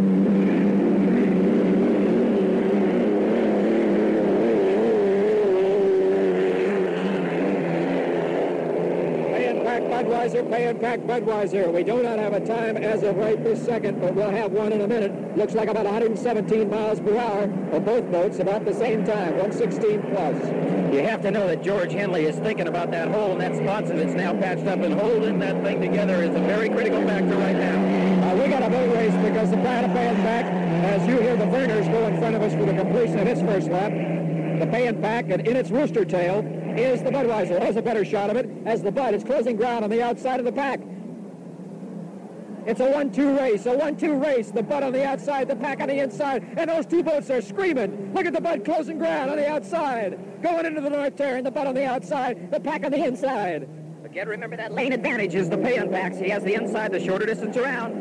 Now it's the shorter distance version the, the turning ability, and the crowd on the beach has come to its feet. Certainly they're rooting for the Budweiser. At least the folks on this side of the beach are really rooting for that underdog as the Pak has the lead. Coming out of the north turn of lap two. Bud is out of it, Ray. Bud is out of it. The Bud is dropped off. The Bud is dropped off. Well, she gave it a gallon effort. She gave it a gallon Pride of Pay 'n Pak, and we'll be back with more live coverage after this timeout. Washington, the Pay 'n Pak has the national lead and almost in a way, although not necessarily, a lock on this race championship today. And Marty Wyatt is there at the Pak Pier. Yes, Rod, I'm standing here beside the Pay 'n Pak. The crew, naturally, uh, being the defending champion, as I said earlier, they, they have been confident all day. So they are not uh, doing any jumping up and down. They really feel that they have this thing locked up. I'm going to talk with George Henley. He'll be coming down the, the finger pier in just a few seconds. I'm going to ask him if they're going to sandbag it in that final heat to find out what their strategy or what he thinks their strategy is going to be. Dave Heerensperger, the uh, owner, was just here a few minutes ago. He said that they're not going to push it too hard in that final heat. They want to win this re- race to make it two in a row in Seattle. So uh, Henley's talking with the owner right now. They're pretty well got this race looking pretty good.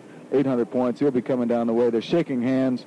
He's taking off his life preserver and the boat. I don't know how it's handled. He was talking with the crew chief, Jim Lucero, as soon as he got back. They were asking to find out how the boat was handling, how it was running, because they're going to be in that final heat with the Weisfield, which might be the, the biggest heat of the day. But they look like winners here. They are winners here, defending national champions two years in a row. So here comes the uh, driver, George Henley, right now, and he's starting to walk down the finger pier. And we're going to have some words with him because I know Okay, he's feeling back. pretty good. Let's get back. And we've got the security chiefs doing their job, getting everybody back. Back, back, back, back. Right, Ray? Okay, it'll just be a couple of minutes. They're lifting boat up on the water. The, the place where the, the hole was ripped in the hull looks real good. Uh, in fact, I can see from this level that uh, they got some tape on it, by the way.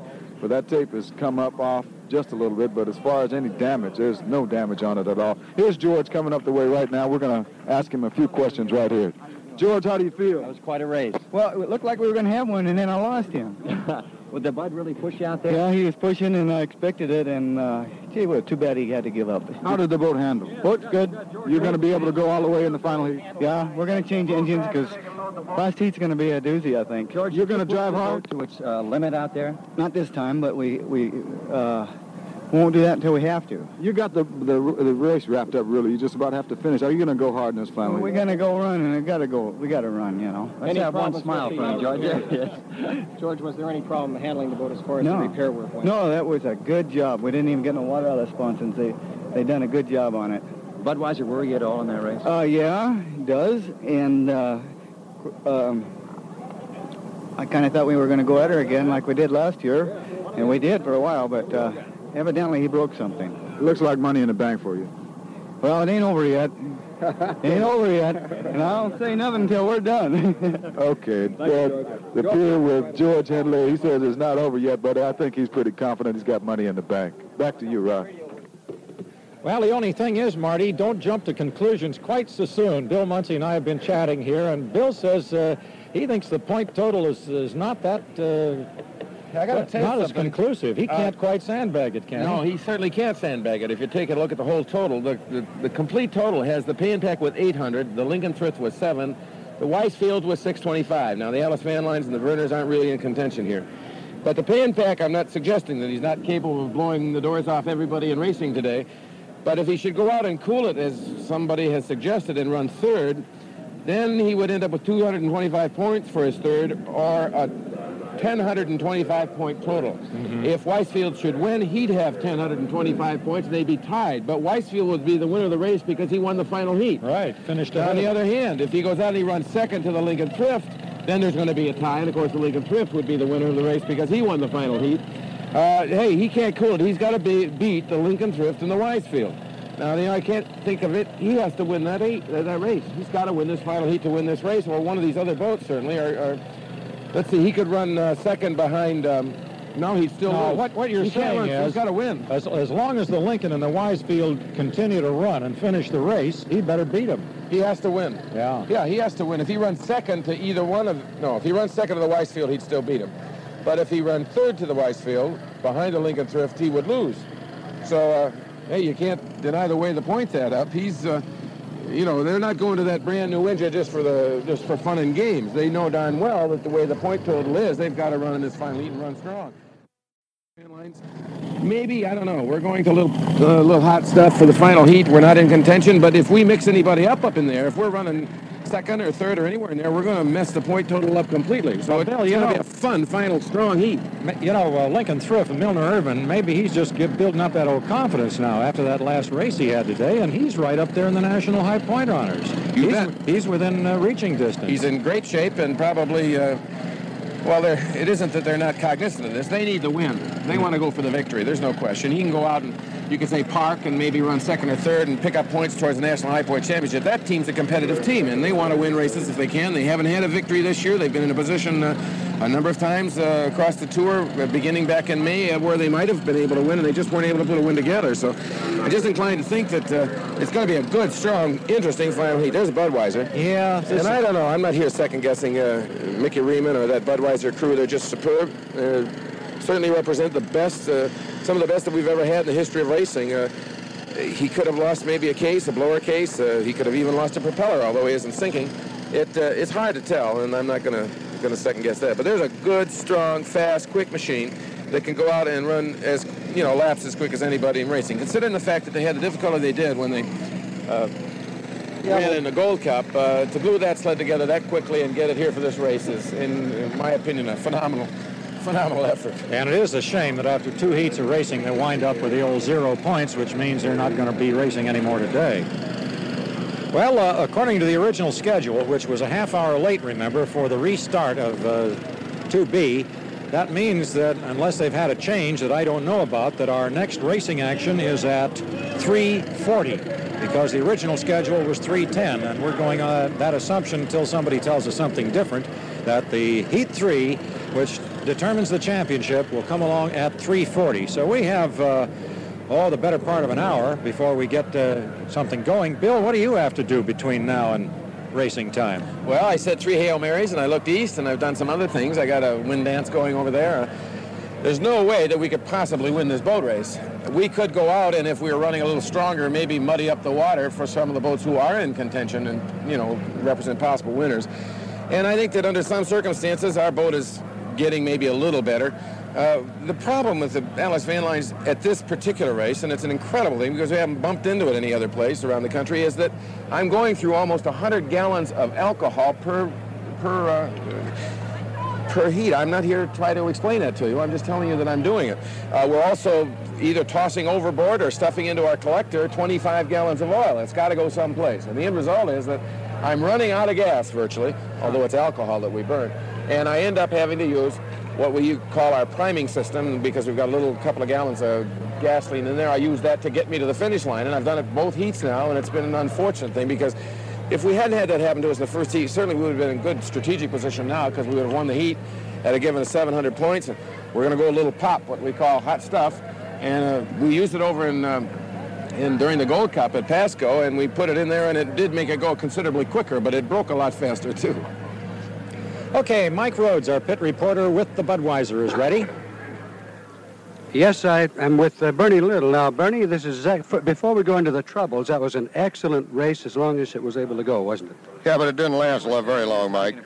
Was that the same trouble as before? Or no, it wasn't. He threw a blade off a brand new propeller. We just uh, zygoed it before he went in and everything, and it was brand new for this race. And uh, I don't know. I thought everything had happened to me in Tri City when we sank it, but uh, that was one thing we missed. We didn't throw a blade, and uh, we did just what the U.S. did. The blade went off, and I don't. Uh, uh, it's impossible, but it's one of those things that happens. Zyglo, is that your X-ray process? Yeah, same same uh, process as X-ray, and uh, it didn't show any cracks, anything. It was fine. And Mickey said they wasn't running that hard. He was just going to pull up along with him and try to get him on the final lap. And uh, he said it was vibrating. The steering wheel got about four times the size, and it was shaking so bad he had to shut it off. Is that kind of thing possible for hitting a little piece of wood or anything like that? Or? Oh, sure, but uh, I don't think that that would. I, I think you know they fracture maybe. Huh? Just a fracture or a hairline or something in there that causes it. Uh, but we're hoping we can get to Miss Budweiser in the final. I've been told that uh, there isn't uh, more than six boats that's able to run. If that's possible, well, we'll put another propeller on and go out and see if we can win the final. Bernie, well, that, the Bud is six years old now. That has a lot to do with it. No, you're 100% wrong. It has nothing to do with it whatsoever. The Budweiser is not six years old. How old is it? I've heard that story, and I'm tired of hearing it. The Budweiser is new every two years. The only thing on there that's six years old is the cowling. Everything else in that boat is replaced. We start on one the top side one year, sponsons and bottom the next year. So there's nothing on that boat that is six years old. We got to get rid of that gray-headed cowling, though, Bernie. Listen, putting, putting that screw on will be no problem, though, will well, it? We're, uh, we're most anxious to build a new boat. Our boat is about 1,200 pounds heavier than any boat out here, but uh, it, that has some advantages also. And uh, uh, we just had a little string of bad luck, but the Budweiser will be back there and run in front. I think one thing has been proven, though, your, your strategy for, for this uh, new course that we're calling it was a good one, and it works when he's when he has the power on him. Well, it does. Uh, I feel sure he would have pulled up there. The Pay 'n Pak is an awful fast boat, a mighty fine driver, and a mighty good owner, and uh, we love to race against Dave. But we're going to see you in the final. We know okay, that. Thank, thank you. you. very much. That's okay, Marty. You got something? Mike, do yes, I do have something. Standing in the pits next to driver Tom D'Eath of the Miss U.S., the man he had to bail out two years in a row. Uh, Tom, first of all, what happened? How do you feel?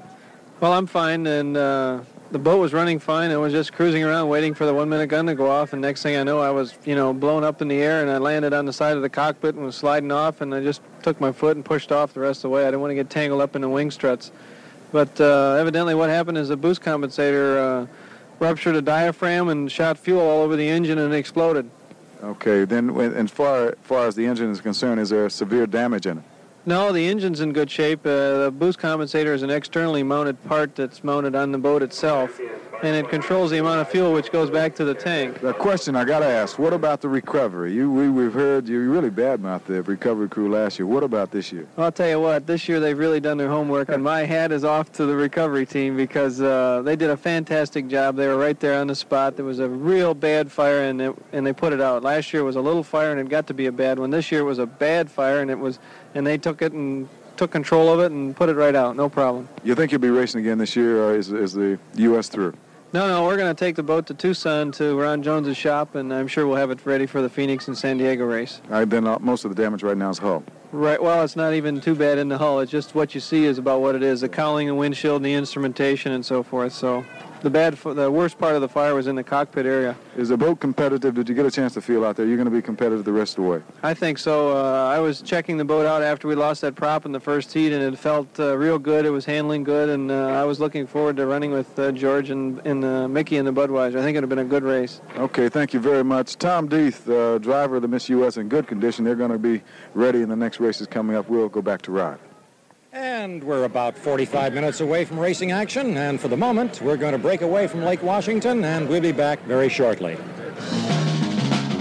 Anyway, the Budweiser. Sort of killing a little time. We've got about half an hour to 45 minutes before the final heat, Mike, which features the Pay 'n Pak, the Lincoln Thrift, the Weisfields, the Atlas, and the Vernors. Those are the five boats, and this is a recap of the uh, Heat 2B. Now there's the dogfight between the Budweiser on the outside and the Pak on the inside, which proved to be just too much for Mickey Remund's Bernie Little's Budweiser. She just couldn't take the strain. Well, uh, they threw a propeller, and uh, of course, without a prop, you can't go. And uh, at least at this stage of the game, the dogfight was turning into a real dogfight. There goes the prop. There goes the Budweiser out of the ball game, and uh, it makes it a, a Pay 'n Pak cakewalk. And the Pak, by the way, has had a few of those this year. Uh, had she had to work for some of the victories she's been capable of thus far this year, it might have been a different story. Well, that, that gives the Pay 'n Pak certainly uh, the inside shoot on the national point total, too. There has been some talk that this could possibly be the, uh, the last race on the circuit. Uh, I noticed one of the drivers mentioned Phoenix, but so far that has not been confirmed, uh, at least as far as I know. Not to my knowledge. In fact, San Diego has not been confirmed as yet, although Bill Muncey says we're going to go there. In fact, uh, uh, the scuttlebutt in the pits during the past few days was that Muncey is in on the arrangements for the San Diego race, and maybe Rod Belcher down in the pit area can talk to Bill about whether or not the, the course uh, of unlimited hydroplane racing for 1975 will move into San Diego, if at all. Uh, if it wouldn't, in other words, if the if the racing should stop here, if Phoenix falls by the wayside and San Diego can't get off the ground, then of course the National High Point Championship is decided here also, which is another factor that has to be in the mind of uh, George Henley, Dave Heerensperger, and the Pay 'n Pak, in view of the fact that uh, the point situation does not allow the backdoor slide uh, availability to the Pay 'n Pak as the points did allow in the Gold Cup race only a week ago in Tri-Cities. With 800 points, the Pay 'n Pak hasn't got a comfortable lead over the Lincoln Thrift with 700 or the Weisfields with 625. And of course, the Atlas and the Vernors with 300 cannot win this boat race, really, but they can change things around should they uh, plant themselves in place of some of these others who need the points and uh, kind of mess up the overall picture of the final heat. Now, we understand also, and we're trying to confirm that, that the Miss Budweiser, Bernie Little said it on, uh, on the air just a moment ago, that uh, he figures that he might have a shot at running in the final heat. Now, he has no points. But if the Budweiser gets back together and gets hot, they have nothing to lose to go out and put on a great show for the final heat. That has to figure into Heerensperger's plans also because a good show in the final heat may mean jeopardy for the Pay 'n Pak to have to run like that. Well, we should have a, a whale of a boat race between all three boats, uh, provided the Bud is not in there, between the Pak, the Lincoln Thrift, and the Weisfields. I mean, the Weisfields and the Pak have been battling each other uh, all season long. The Lincoln Thrift has been the sneaky guy. He's been sitting there just picking off points left and right, and he, going into this race, was third, and a very close third, as a matter of fact, in the national point total. So uh, it's going really according to script in that you do have the Weisfields, the Pay 'n Pak battling each other in this final heat for all the marbles in this particular race and possibly the point total. Uh, and the Lincoln Thrift is sitting in there in a comfortable position, very comfortable, better than a lot of people figured. With 700 points, that's a victory in a second place, and uh, who'd have thought it? Say, uh, Ray and Mike, this, this rod back at Pit Central, what you've been watching is the Flying Burrito Brothers as they're billed uh, from their kite school. And uh, I thought for a minute there one of them was going to have a tough landing, but I guess that was just an appearance of going behind the trees. And there they are with their kites, and I don't think it takes the Coast Guard helicopter to uh, rescue them. But anyway, you know, um, Bill Muncey and I are, still have been talking here about this, this, strategy going into the last thing, and I noticed that Mike Fitzsimmons did say, sure, uh, the Pay 'n Pak is not in that comfortable a position, and if any of us are under the mistaken impression that that's true, I think we better have that straightened away before we get into this final racing action. Also, Bill Muncey uh, What, what about those upcoming races? Heck, you're the, the live in San Diego expert right now. Where do we Okay, stand? Let me just start off with number one. Number one, the Pay 'n Pak, in my opinion, has not had a cakewalk this year. Now, you might say, well, based on the performances, performance in the last heat in the Gold Cup in Pasco, all he had to do was cruise third to win. But let me tell you, he did some tremendous racing in the three preliminary heats, and not in one race that I observed, and most of the races I observed him from behind, uh, was he able to just cruise all across the country. Uh, going into this final, he he hasn't got this race locked up by a long shot. The Weisfields are in contention for National High Point Championship. The Pay 'n Pak certainly is there. The Lincoln Thrift is all there. They've all got to go. And if running in certain positions, if they don't end up properly, the Pak does not have this race locked up. Now, the only thing that the Atlas Van Lines can do, as I mentioned, is maybe muddy up a little water. If we could run up uh, second or third in there, it would change things around a little bit. But all three boats have to go. And the one that's going to go strong and go good, and uh, you can bet your life they're going to smoke this race course as quick as it's ever been smoked, and that's the Weisfield. And Billy Schumacher is capable of turning 121, 122 mile an hour laps, maybe even quicker than the Miss US did when she ran the first heat here today. Hell, uh, it's not a cakewalk, uh, in my opinion, uh, in the interest of anybody. Well, let- let's get something straight on this rules business. Uh, unless I understand the rules way wrong, I don't know what I don't know what Bernie Little's talking about uh, about getting in this race. I didn't think anybody with zero points could make it into the championship heat uh, or the final heat of the day.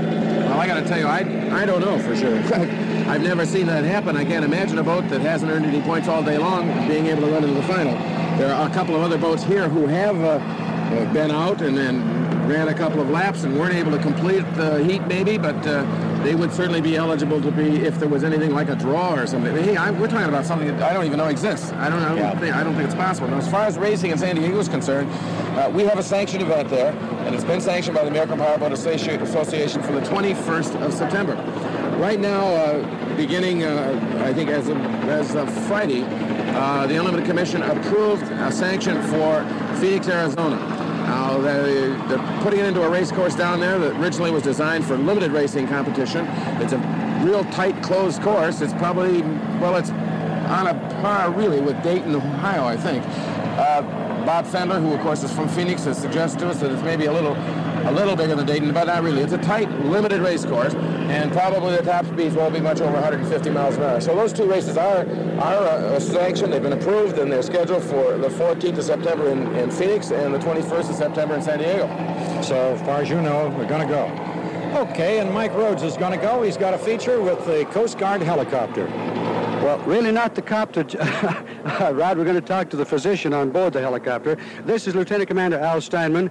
The Commander Steinman is the Coast Guard physician who is uh, on board the chopper today and who has had a rather busy day, haven't you, Commander? It has been. Uh, we've had a number of uh, calls for uh, help. The uh, most dramatic, of course, was the case of the, of the Miss U.S. And uh, apparently, uh, driver was blown out of the boat. I understand, but fortunately was uh, was uninjured. Uh, uh, we uh, just about watched the accident happen. We landed about, oh, I'd say within one minute after he hit the water, and uh, two of the police divers went into the water, actually pulled him out of the water on board the helicopter where I examined him and uh, assured myself that he was uninjured, and we brought him back here where Dr. Merrill then uh, completed an examination on him. He didn't, in fact, ever leave the pit area, did he, Doctor? No, as uh, my understanding, he never did. Uh, fortunately, even though there was a fire on board the uh, the Miss US, he was wearing a Nomex suit, which is uh, fire retardant, as you know, and uh, he had fire retardant gloves on as well, and that's why he was uninjured.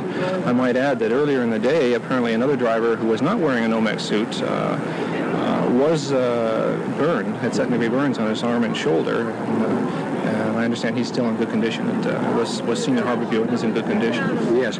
I wa- wondered if you could tell us a little bit about what you carry aboard. First of all, uh, our uh, personal thanks to you, as well as those of all the drivers and the spectators, et cetera, for the wonderful job you folks do every year. Five boats running around, it's going to be rough anyway, but uh, of course when it's out, when you're out front or up near the front, it's not near as rough as it is in the back, but all in all, I think the course is nice. The turns are perhaps a little wider than I'd like, but that's on, that's my personal preference, but the course I think is, is really pretty nice.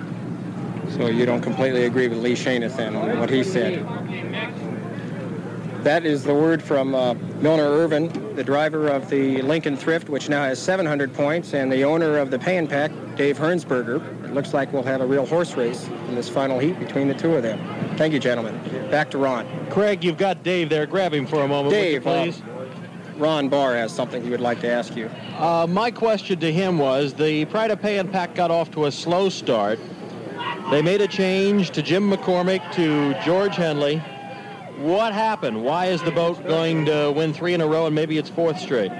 Okay, what Ron is wondering is the cha- when you changed over to uh, George Henley after you had a slow start at the beginning of the season, you went to George Henley, and all of a sudden everything came together. And you're the hottest thing in town now. Well, of course, that, you know, we, we made some changes on the boat over the winter uh, trying to improve it, and we really, uh, you might say, fouled it up somewhat. We went the wrong way.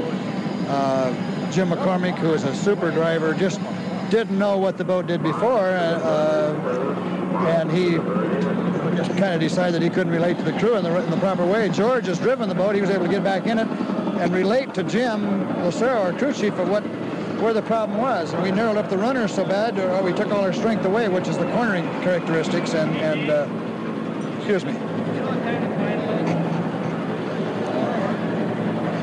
But uh, uh, I lost my train of thought here.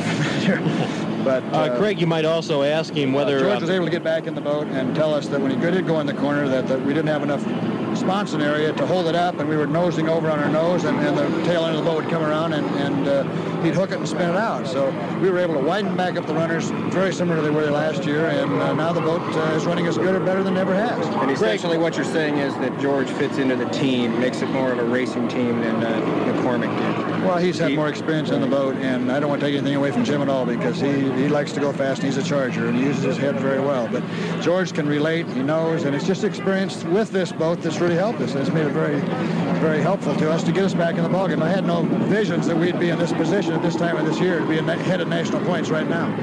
Craig, rumor has it that Dave's going to have himself a new boat next year.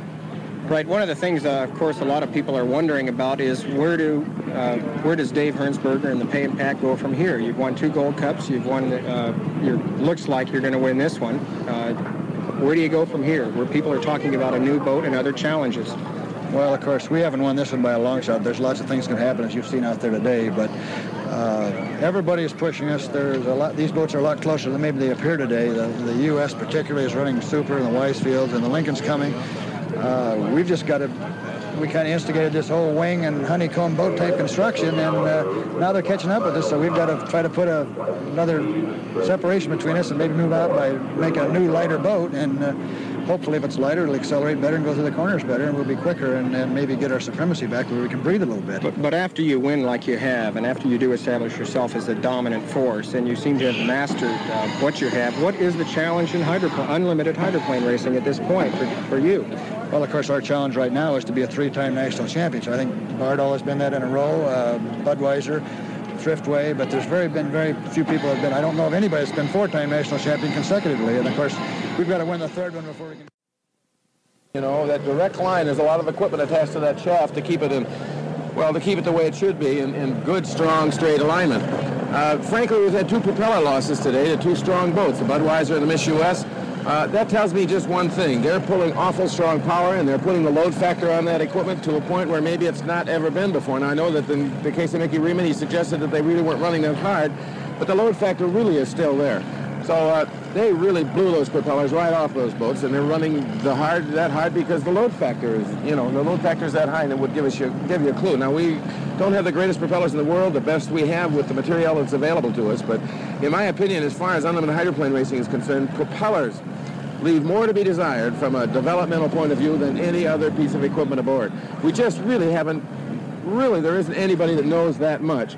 Uh, we have a couple of guys who have some knowledge and have background and experience and worked with them and stuff like that, but they haven't come up with the ultimate propeller yet by a long shot.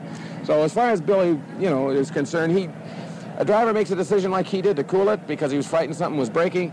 Uh, hey, he's got to live with that decision, and uh, that's what he's expected to do out there. And I know that there's some decisions you make that you come out wrong, but you did them in good spirit and you did them in quick thought, and uh, you got to honor him for his, the courage of his convictions.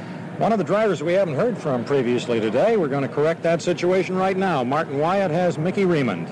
Okay, uh, Bill Muncey and Rod Belcher, we've got uh, Mickey Remund, the driver who has yet to finish one. I know Mickey's ready to get out there. First of all, do you think they're going to be able to get it together to, to go out again for the final heat? Oh, yes, we'll be ready. Uh, what happened this last time, we just lost a piece off the propeller. Uh, this the tip come off of one of the blades, but it puts it badly out of balance, and I had to just bring it over to a patrol boat and stop. Okay, the question comes to mind. Well, the U.S. had the same problem. Well, they lost the prop all the way, but it caused so much damage to the engine internally that uh, they weren't able to complete that next heat. What about your engine, the damage possibility to the engine itself? Oh, we're all right in the engine compartment as far as losing the propeller goes. What happened with Tommy was when the blade comes off, then the engine over revs, and apparently that's what happened to him. Ours, we just lost a little piece, just enough to make it shake pretty violently, and I actually lost it in the far turn with the Pay 'n Pak, and then I just finished the turn off, kind of got out of the way carefully, and I drove to a patrol boat and shut it off. It was shaking too bad to race, but I could have driven it home if I had to. Well, it seemed that before that accident happened that you were going, you had a, a duel with the, uh, you know, that, like you had last year with the Pak. Did you have more? Could you have gone harder? Actually, I felt real comfortable. I'm not sure just how hard George was running it. Uh, the point race is so close, I feel he was running pretty hard. I kept the manifold pressure down to about 105 inches, which saves the engine. I ran real conservative, and after I turned with him on the first turn, I thought to myself that I could probably get him if I wanted to. So I ran medium hard, and I felt real comfortable, and we went into that far corner side by side, and I was actually turning with them or out turning him through the corners, and uh, I felt really good about it. I thought I would just take my time, relax, and try not to make any mistakes, and I felt as if I could get him. Looks like you're going to come out smoking in the final heat. You got action for that one anyway. Yeah, Budweiser always tries to run hard no matter what the circumstances are. I'll have to think about this a little bit. We're putting on a propeller that we've never run before. It's an unknown. I'm going to have to stand on the gas a little bit during the five-minute period and see how the boat's going to react. And if I'm not exactly sure, I won't run that close to my friends if I'm not exactly sure. I'm going to think about this, and if it feels good on the five-minute gun, I'll run with them. If not, I'm going to be a little safe. Okay, thank you very much. Mickey Remund, the driver of the uh, Budweiser, they will definitely be ready, and they'll be in for the final heat, and we're going to see a good race, definitely. Back to you, Rod. Yeah, back to us. Well, Bill, another thing that I, well, I want to get back to when we are leading up to this next race, here's Milner Irvin, a second year, a sophomore driver, and all of a sudden he's got all these points up there, 6,301 points, and he's challenging the Pay 'n Pak and the Weisfields if he has a, a good race coming up and, and goes on to Phoenix and uh, San Diego. What's with this young guy anyway? How do you guys rate him as a driver? Well, he certainly isn't a young guy.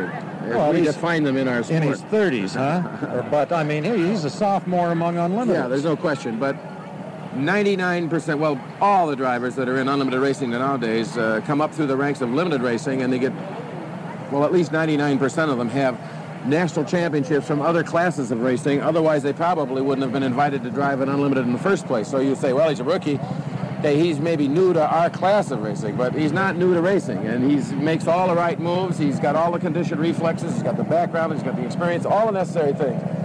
And uh, he's also happened intellectually. He's one of the sharpest guys I've ever known. So He sure uh, sounds it's like not it. unusual, really, that he should be running where he is. Well, one of the uh, real respected veterans is Bill Schumacher, and Mike Rhodes is with him. Mike? Yes, we veterans like to get together once in a while. For your information, Rod just called you a veteran and me a veteran. So I'm saying that we veterans like to get together once in a while. Billy, I think we've seen just a sprinkling of, of most anything that can happen to hydroplanes in these races today, haven't we? Yeah, it's definitely been a variety pack as far as the boats are concerned and their performances. It's a little disappointment, I'm sure, to you and your camp insofar as your point standing. We, you were so uh, close to tying and going ahead in, that, uh, in the uh, overall uh, national standings. However, you still have some racing ahead, and it appears that you're ready to do it. Yeah, close doesn't count, you know, unless you're playing hand grenades. And I'm, I'm looking at it like uh, close in national points means nothing to me at this point. I'm going to try and win this final heat. If we break down, we break down. Then we'll have a month to repair whatever it is and find our problem. You know, we've been coasting, you might say, through the last three races, hoping that we had solved the problem, and we haven't. Uh, we're still burning pistons as we were several weeks ago. So you're saying you have more to give in this last race than you've been showing so far? Yeah, I have more to give. I was trying to save the uh, the engine, and, and uh, it still broke. So I might just as well push it harder. Mm-hmm. In doing that, of course, you have replacements, and when the next race comes up, you'll be all set for that. But in, in doing that, you then take advantage of, of some of the people who uh, now are in advantageous positions and really can't afford to push that hard. Is that right? Wow, if I were Pay 'n Pak, I think I would settle for uh, second place or even third, actually, and, and win the race. But uh, I'm hoping that Heerensperger is over there telling them not to let me beat him. And, and uh, uh, if that's true, then they may break down themselves. You know, these are all aircraft engines, and, and uh, the boats are basically the same. And if you see an awful lot of them breaking down, uh, the possibility is that they could too. I don't know exactly what the point standing is because I heard Bill Muncey, who is who is very smart at these things, and Rod Belcher saying if this and if that. But the one conclusion I did draw was that no one can coast in this final heat. No, not if you want to win the race for sure. We had thoughts for a while about taking taking it easy again and maybe coming out with a second or a third to to maintain our, our national points, but that got voted down. We all want to go go out to race and go out to win, and, and uh, that's what we're going to do. Well, so in the last heat, you and all of the others will be putting to work everything that you've learned up until now, and any misfortunes you've suffered so far, that's in the past, and now you've got a race ahead of you. Well, there's no question about that. The only thing that we're a little discouraged about is that, that we know we still have the problem. We have not cured the problem. We have another engine in the boat. It's the one I ran in the first heat. Uh, but I'm afraid that it's on its way too. And if it isn't on its way, I'm saying this because I got a vibration in the first Yeah. heat. Then, uh, without having fixed the problem in the boat wherever it is, we're liable to burn a piston again in the final. What, what is what is the how close can you define the problem? Is it a vibration thing? Or? Uh, no, I don't think it is a vibration thing. The vibration means the engine is possibly on its way out. Uh, the problem is in the boat somewhere. It's either it's got to be in the fuel flow or the mixture of fuel that we're using because it's just getting too hot in the cylinder uh, uh, head, on the cylinder head, and it's uh, burning pistons just left and right. Every time we use any power at all, and I mean uh, three quarters of what's available to me, I burn a piston. Uh, so I really don't know what to expect in this final heat. Well, I suppose you've called it. All you can do is just get what's left in it, and, and if it's going to blow, let it blow. That's right. And then you're ready for a new one on the next one. Billy, thank you very much. Bill Schumacher, we still have lots of good racing coming up, and we'll be seeing this young man because uh, I can't repeat too often, Rod. Uh, referred to him as a veteran. Let me say once again, for someone who might have missed it before, that is the second winningest driver in hydroplane racing today, the first being my uncle, Bill Muncey. Rod, you got some more to say? Well, I've got that, that uncle of yours right here. And Bill, at least we were right about the Budweiser. It can't run in the third heat, and that's just been made no official. I thought they were kind of, frankly, talking through their hats or out of extreme optimism that somehow they'd be declared in, but they've officially been declared out. Bernie Little told our floor director, Tim Abhold, that, and Harry Woods just came up with the final edict. That's it. The Bud is out. You've got a five-boat race, and we're going to let you get back and get ready to your preparation because it's uh, only coming up in about 23 minutes from now. And we have kind of some pretty picture features. If you had time, I'd let you stay and watch them, but I don't know if you deserve it. You got to get, you got to think, I'm not strong gonna- and aggressive. I certainly am not going to admit to any relationship with Mike Roth. Okay, our cameramen out here with all the eight cameras have recorded a bunch of uh, most interesting things. And right about here, to break the tension before we get into the final action, let's sort of look and listen. Well, of course, the problem, Jim, is that uh, we made the decision here without regard to what boats or people were involved. It's very difficult to put personalities or individual boats. We understand that, Bob. context. I did want. To understand uh, Bill Newton's original ruling.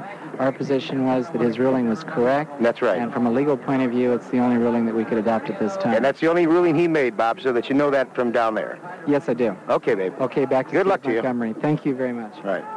Sometimes in this sport, uh, just like in basketball, I guess it's good to be a lawyer, Bob. We've been delighted with your showing so far. If we don't get a chance to talk to you again before you leave, good to have the Lincoln Thrift back. And my gosh, you come back this far this year. Who knows what's in store for you next year, huh? Well, of course, Steve, we're very excited to be back. We like the Seattle area. We're delighted that they're running the race on Lake Washington, and we would like very much to come back next year. The improvement of the boat, of course, is our main goal, but uh, the ultimate is to make unlimited hydroplane racing a better sport, and that's really what we're looking for. Let's talk 60 seconds, if Ron will stand by here, about the race in Phoenix coming up. It is a small course, a man-made lake. It'll measure what, Bob? About a mile and two-thirds. Yes, it's the same size as the limited courses. It's a mile and two-thirds. The race course is on Indian reservation land, so we needed tribal council approval. As you know, we raced in Lake Pleasant last year. The anticipated audience was about 30,000. We had 120,000 people try to get into the Lake Pleasant Park, and over 90,000 actually made it. The problem there is that our water level is down 24 feet from last year and makes it impossible for us to put a pit area that's operational. The uh, Firebird Lake facility is about 15 minutes from downtown Phoenix. It is small, but we believe that straightaways and the turns to be wider than Dayton. And if the sport's going to grow, we're going to have to learn to run on smaller courses. Very good point, and uh, certainly teams like yours are flexible enough. You have different size wheels, different gearboxes, and you'll set up a little differently for that lake than you did this one, obviously. Well, of course we will, but that isn't necessarily our best boat uh, race. Many of the Rolls-powered boats here using the nitrous oxide injection have a great deal of acceleration and will probably do very well on that course. Bob, again, good to have you in Seattle, and I want to talk to Ron Jones, a man I had the pleasure of talking to for about an hour last night on the radio, and it was fun to talk about wings and things. We got a little technical, Ron, but I've had a lot of good feedback, and on behalf of our listeners, thanks again for your appearance uh, last night with us. Thank you, Steve. It was a lot of fun. I could do that for hours. I know how you feel. Most of us are that way. Now the Lincoln Thrift goes in the water, and you have to be pretty happy with the progress this team has made since you rejoined them a, a few weeks ago, huh? Yes, certainly we are very, very happy, and all the credit goes to a very hard-working crew that Bob Fendler has put together, and of course, Milner Irvin just has to be coming along like Buster's gang. He's done a tremendous job this year. A cakewalk. What I meant to say by that was that he slid into the back door in some final heats, but in order to do that, it requires that a, a driver has to perform better than just reasonably well to provide himself with that option in the final heat. Now, at this moment, uh, George Henley has not got the option. It looks like he's going to have to run hard. And this fellow you were just talking about, Milner Irvin, really knows how to sit on a boat race. He uh, has kind of been controlling things from the wings, you might say. He's been watching the fast guys have their troubles, and he's been claiming all day he can't run with them, but don't count on that. And uh, in the long run, I think Milner's going to pull the stoppers out here and go for his first uh, unlimited hydroplane victory, and I think it should be very interesting. Well, you know, if he won, that 400 points added to the 6,301 he has would give him uh, 6,700 points. And depending on what happened to the Pak of the Weisfields, suppose the Pay 'n Pak and the Weisfields both were to conk out and get a did not finish, then all of a sudden you'd have a national high point leader. Oh, the combinations. There's, there's so many of them, but I just like to point out some of these projections to give you something to think about as the race progresses. You were mentioning also uh, with Bill Muncey what we had discussed earlier today about the, in the event of a tie, the boat winning the final heat, winning the overall race. Mm-hmm. Uh, you recall back a few days, all things remembered, as you as you generally do, that uh, there was a time when bonus points were given. Oh, yeah. For the total elapsed time. And in fact, Bill Muncey and the fellow he now works for, Lee Schoenith, got into it in 1955 on this race course. And, you know, with the race course moved closer to the old Mount Baker pits, uh, it conjures up in my memory all of the old days. I mean the really old days. And uh, in that day, uh, in 55, Bill Muncey came home the winner of the Gold Cup. At least he thought he was. He came home with a checkered flag, and they threw him traditionally into the water, and there was a great celebration. But when it was all over, they discovered that because Lee Schoenith, who hadn't, in fact, won a single heat all day, had, in fact, placed fa faster in his total elapsed time overall, they gave him the victory. And that actually began the Seattle-Detroit rival that, to some extent at least, Lee Schoenith loves to keep alive. Oh, does he ever. Say, listen, Mike, I want to ask you a point-blank question there. How the heck old were you in 1955? You were a babe in swaddling clothes. I'll tell you, the race that I first remember seeing, in fact, the first, uh, the brightest image that I have in the back of my head of actually seeing something was, in fact, the 55 race. I remember when Lou Fageol did his famous somersault. I eyewitnessed that, and I recall uh, I've never seen more pieces of, I think it was old kinescope film that uh, King Television was using at the time, but we watched that, I think, that evening in August of 55 about 900 times before the 11 o'clock news. That's got to be one of the most repeated pieces of uh, film, along with the burning of the Hindenburg and the uh, falling apart of the Tacoma Narrows Bridge that you see time and time again because it's uh, really a spectacular thing to have been caught on the camera. And it, uh, I don't know, 20 years ago, that is a long time, but uh, I always get involved in nostalgia, you know, and uh, that's why I thought I'd bring that up. The course moved down closer to the Mount Baker pits. Well, Just conjures up all the great uh, thoughts of the, like the flying starts under the floating bridge with the, the great Lou Fageol and Joe Taggart, the Slo-mo-shuns. Well, fact was, Mike, the course used to be three and a quarter miles long, and they really had a straightaway run at it in those days. That's absolutely right. But the corner itself was very similar, if not a little bit further out into the lake than it is now. And the official tower or barge or whatever they called it was up in a position similar to where you are right now, wasn't it? Yeah, about 50 feet to the north of our position and out on the end of this long pier that uh, comes out of the McClellan Street dock here. Well, you know, we're getting up uh, about 11 minutes. 11 minutes before race time, and we do want to call in Martin Wyatt once again with a pit report. Okay, Rod, I'm standing here at the uh, Pay 'n Pak Pier with the owner, Dave uh, Heerensperger. I know you're confident, ready to go in. You're a winner, right? No, we're not a winner, Marty. I wish we, I wish I could say I was that confident, but I'm just sitting here awfully nervous and hoping the engine stays together and hoping that uh, we can stay ahead of the Lincoln Thrift. That's our goal. Let, let me ask you this. What did you tell Mickey? Drive hard, just stay ahead of the Lincoln Thrift. Is that it? I didn't tell Mickey anything. I told George. George. okay. That was two years ago, Let me Marty. get back. no, I told George to do uh, try to finish at least second, and, and if, if Lincoln is in front of him, he has to beat the Lincoln to win the boat race, and that's uh, if Weisfield gets in front of us uh, and runs hard, uh, we'd be kind of foolish to uh, take a chance of breaking our equipment and blowing our whole day on one heat. And uh, we can finish the second uh, and stay ahead of the Lincoln, we can win the boat race, and that's our real goal. I hope it m- materializes. Okay. As far as, uh, then you don't have any hang-ups then with just beating the Weisfield head up? No, not really. No. Whew. Are you still with me? Man, a lot of great interviews. It was so fun hearing all those voices, but it was a long episode. If you made it, if you made it through this, I know you're a super fan, and thank you so much for sticking around. I hope you'll come back tomorrow to hear the voices for that final heat of the 1975 Seafair Regatta. And there's some great interviews after the race, so I really hope you can stick around and listen to those. Pretty interesting stuff you'll hear tomorrow as well. Once again, part three of episode 76, the final heat and the post race interviews will be released Sunday, August 8th at 5 a.m. Pacific Standard Coast time. Hopefully, we can kind of regain some seafair nostalgia by listening to these races and the and the audio interviews from all those hydroplane legends from years gone by. All right, I'll see you again tomorrow. And until then, I hope to see you at the races.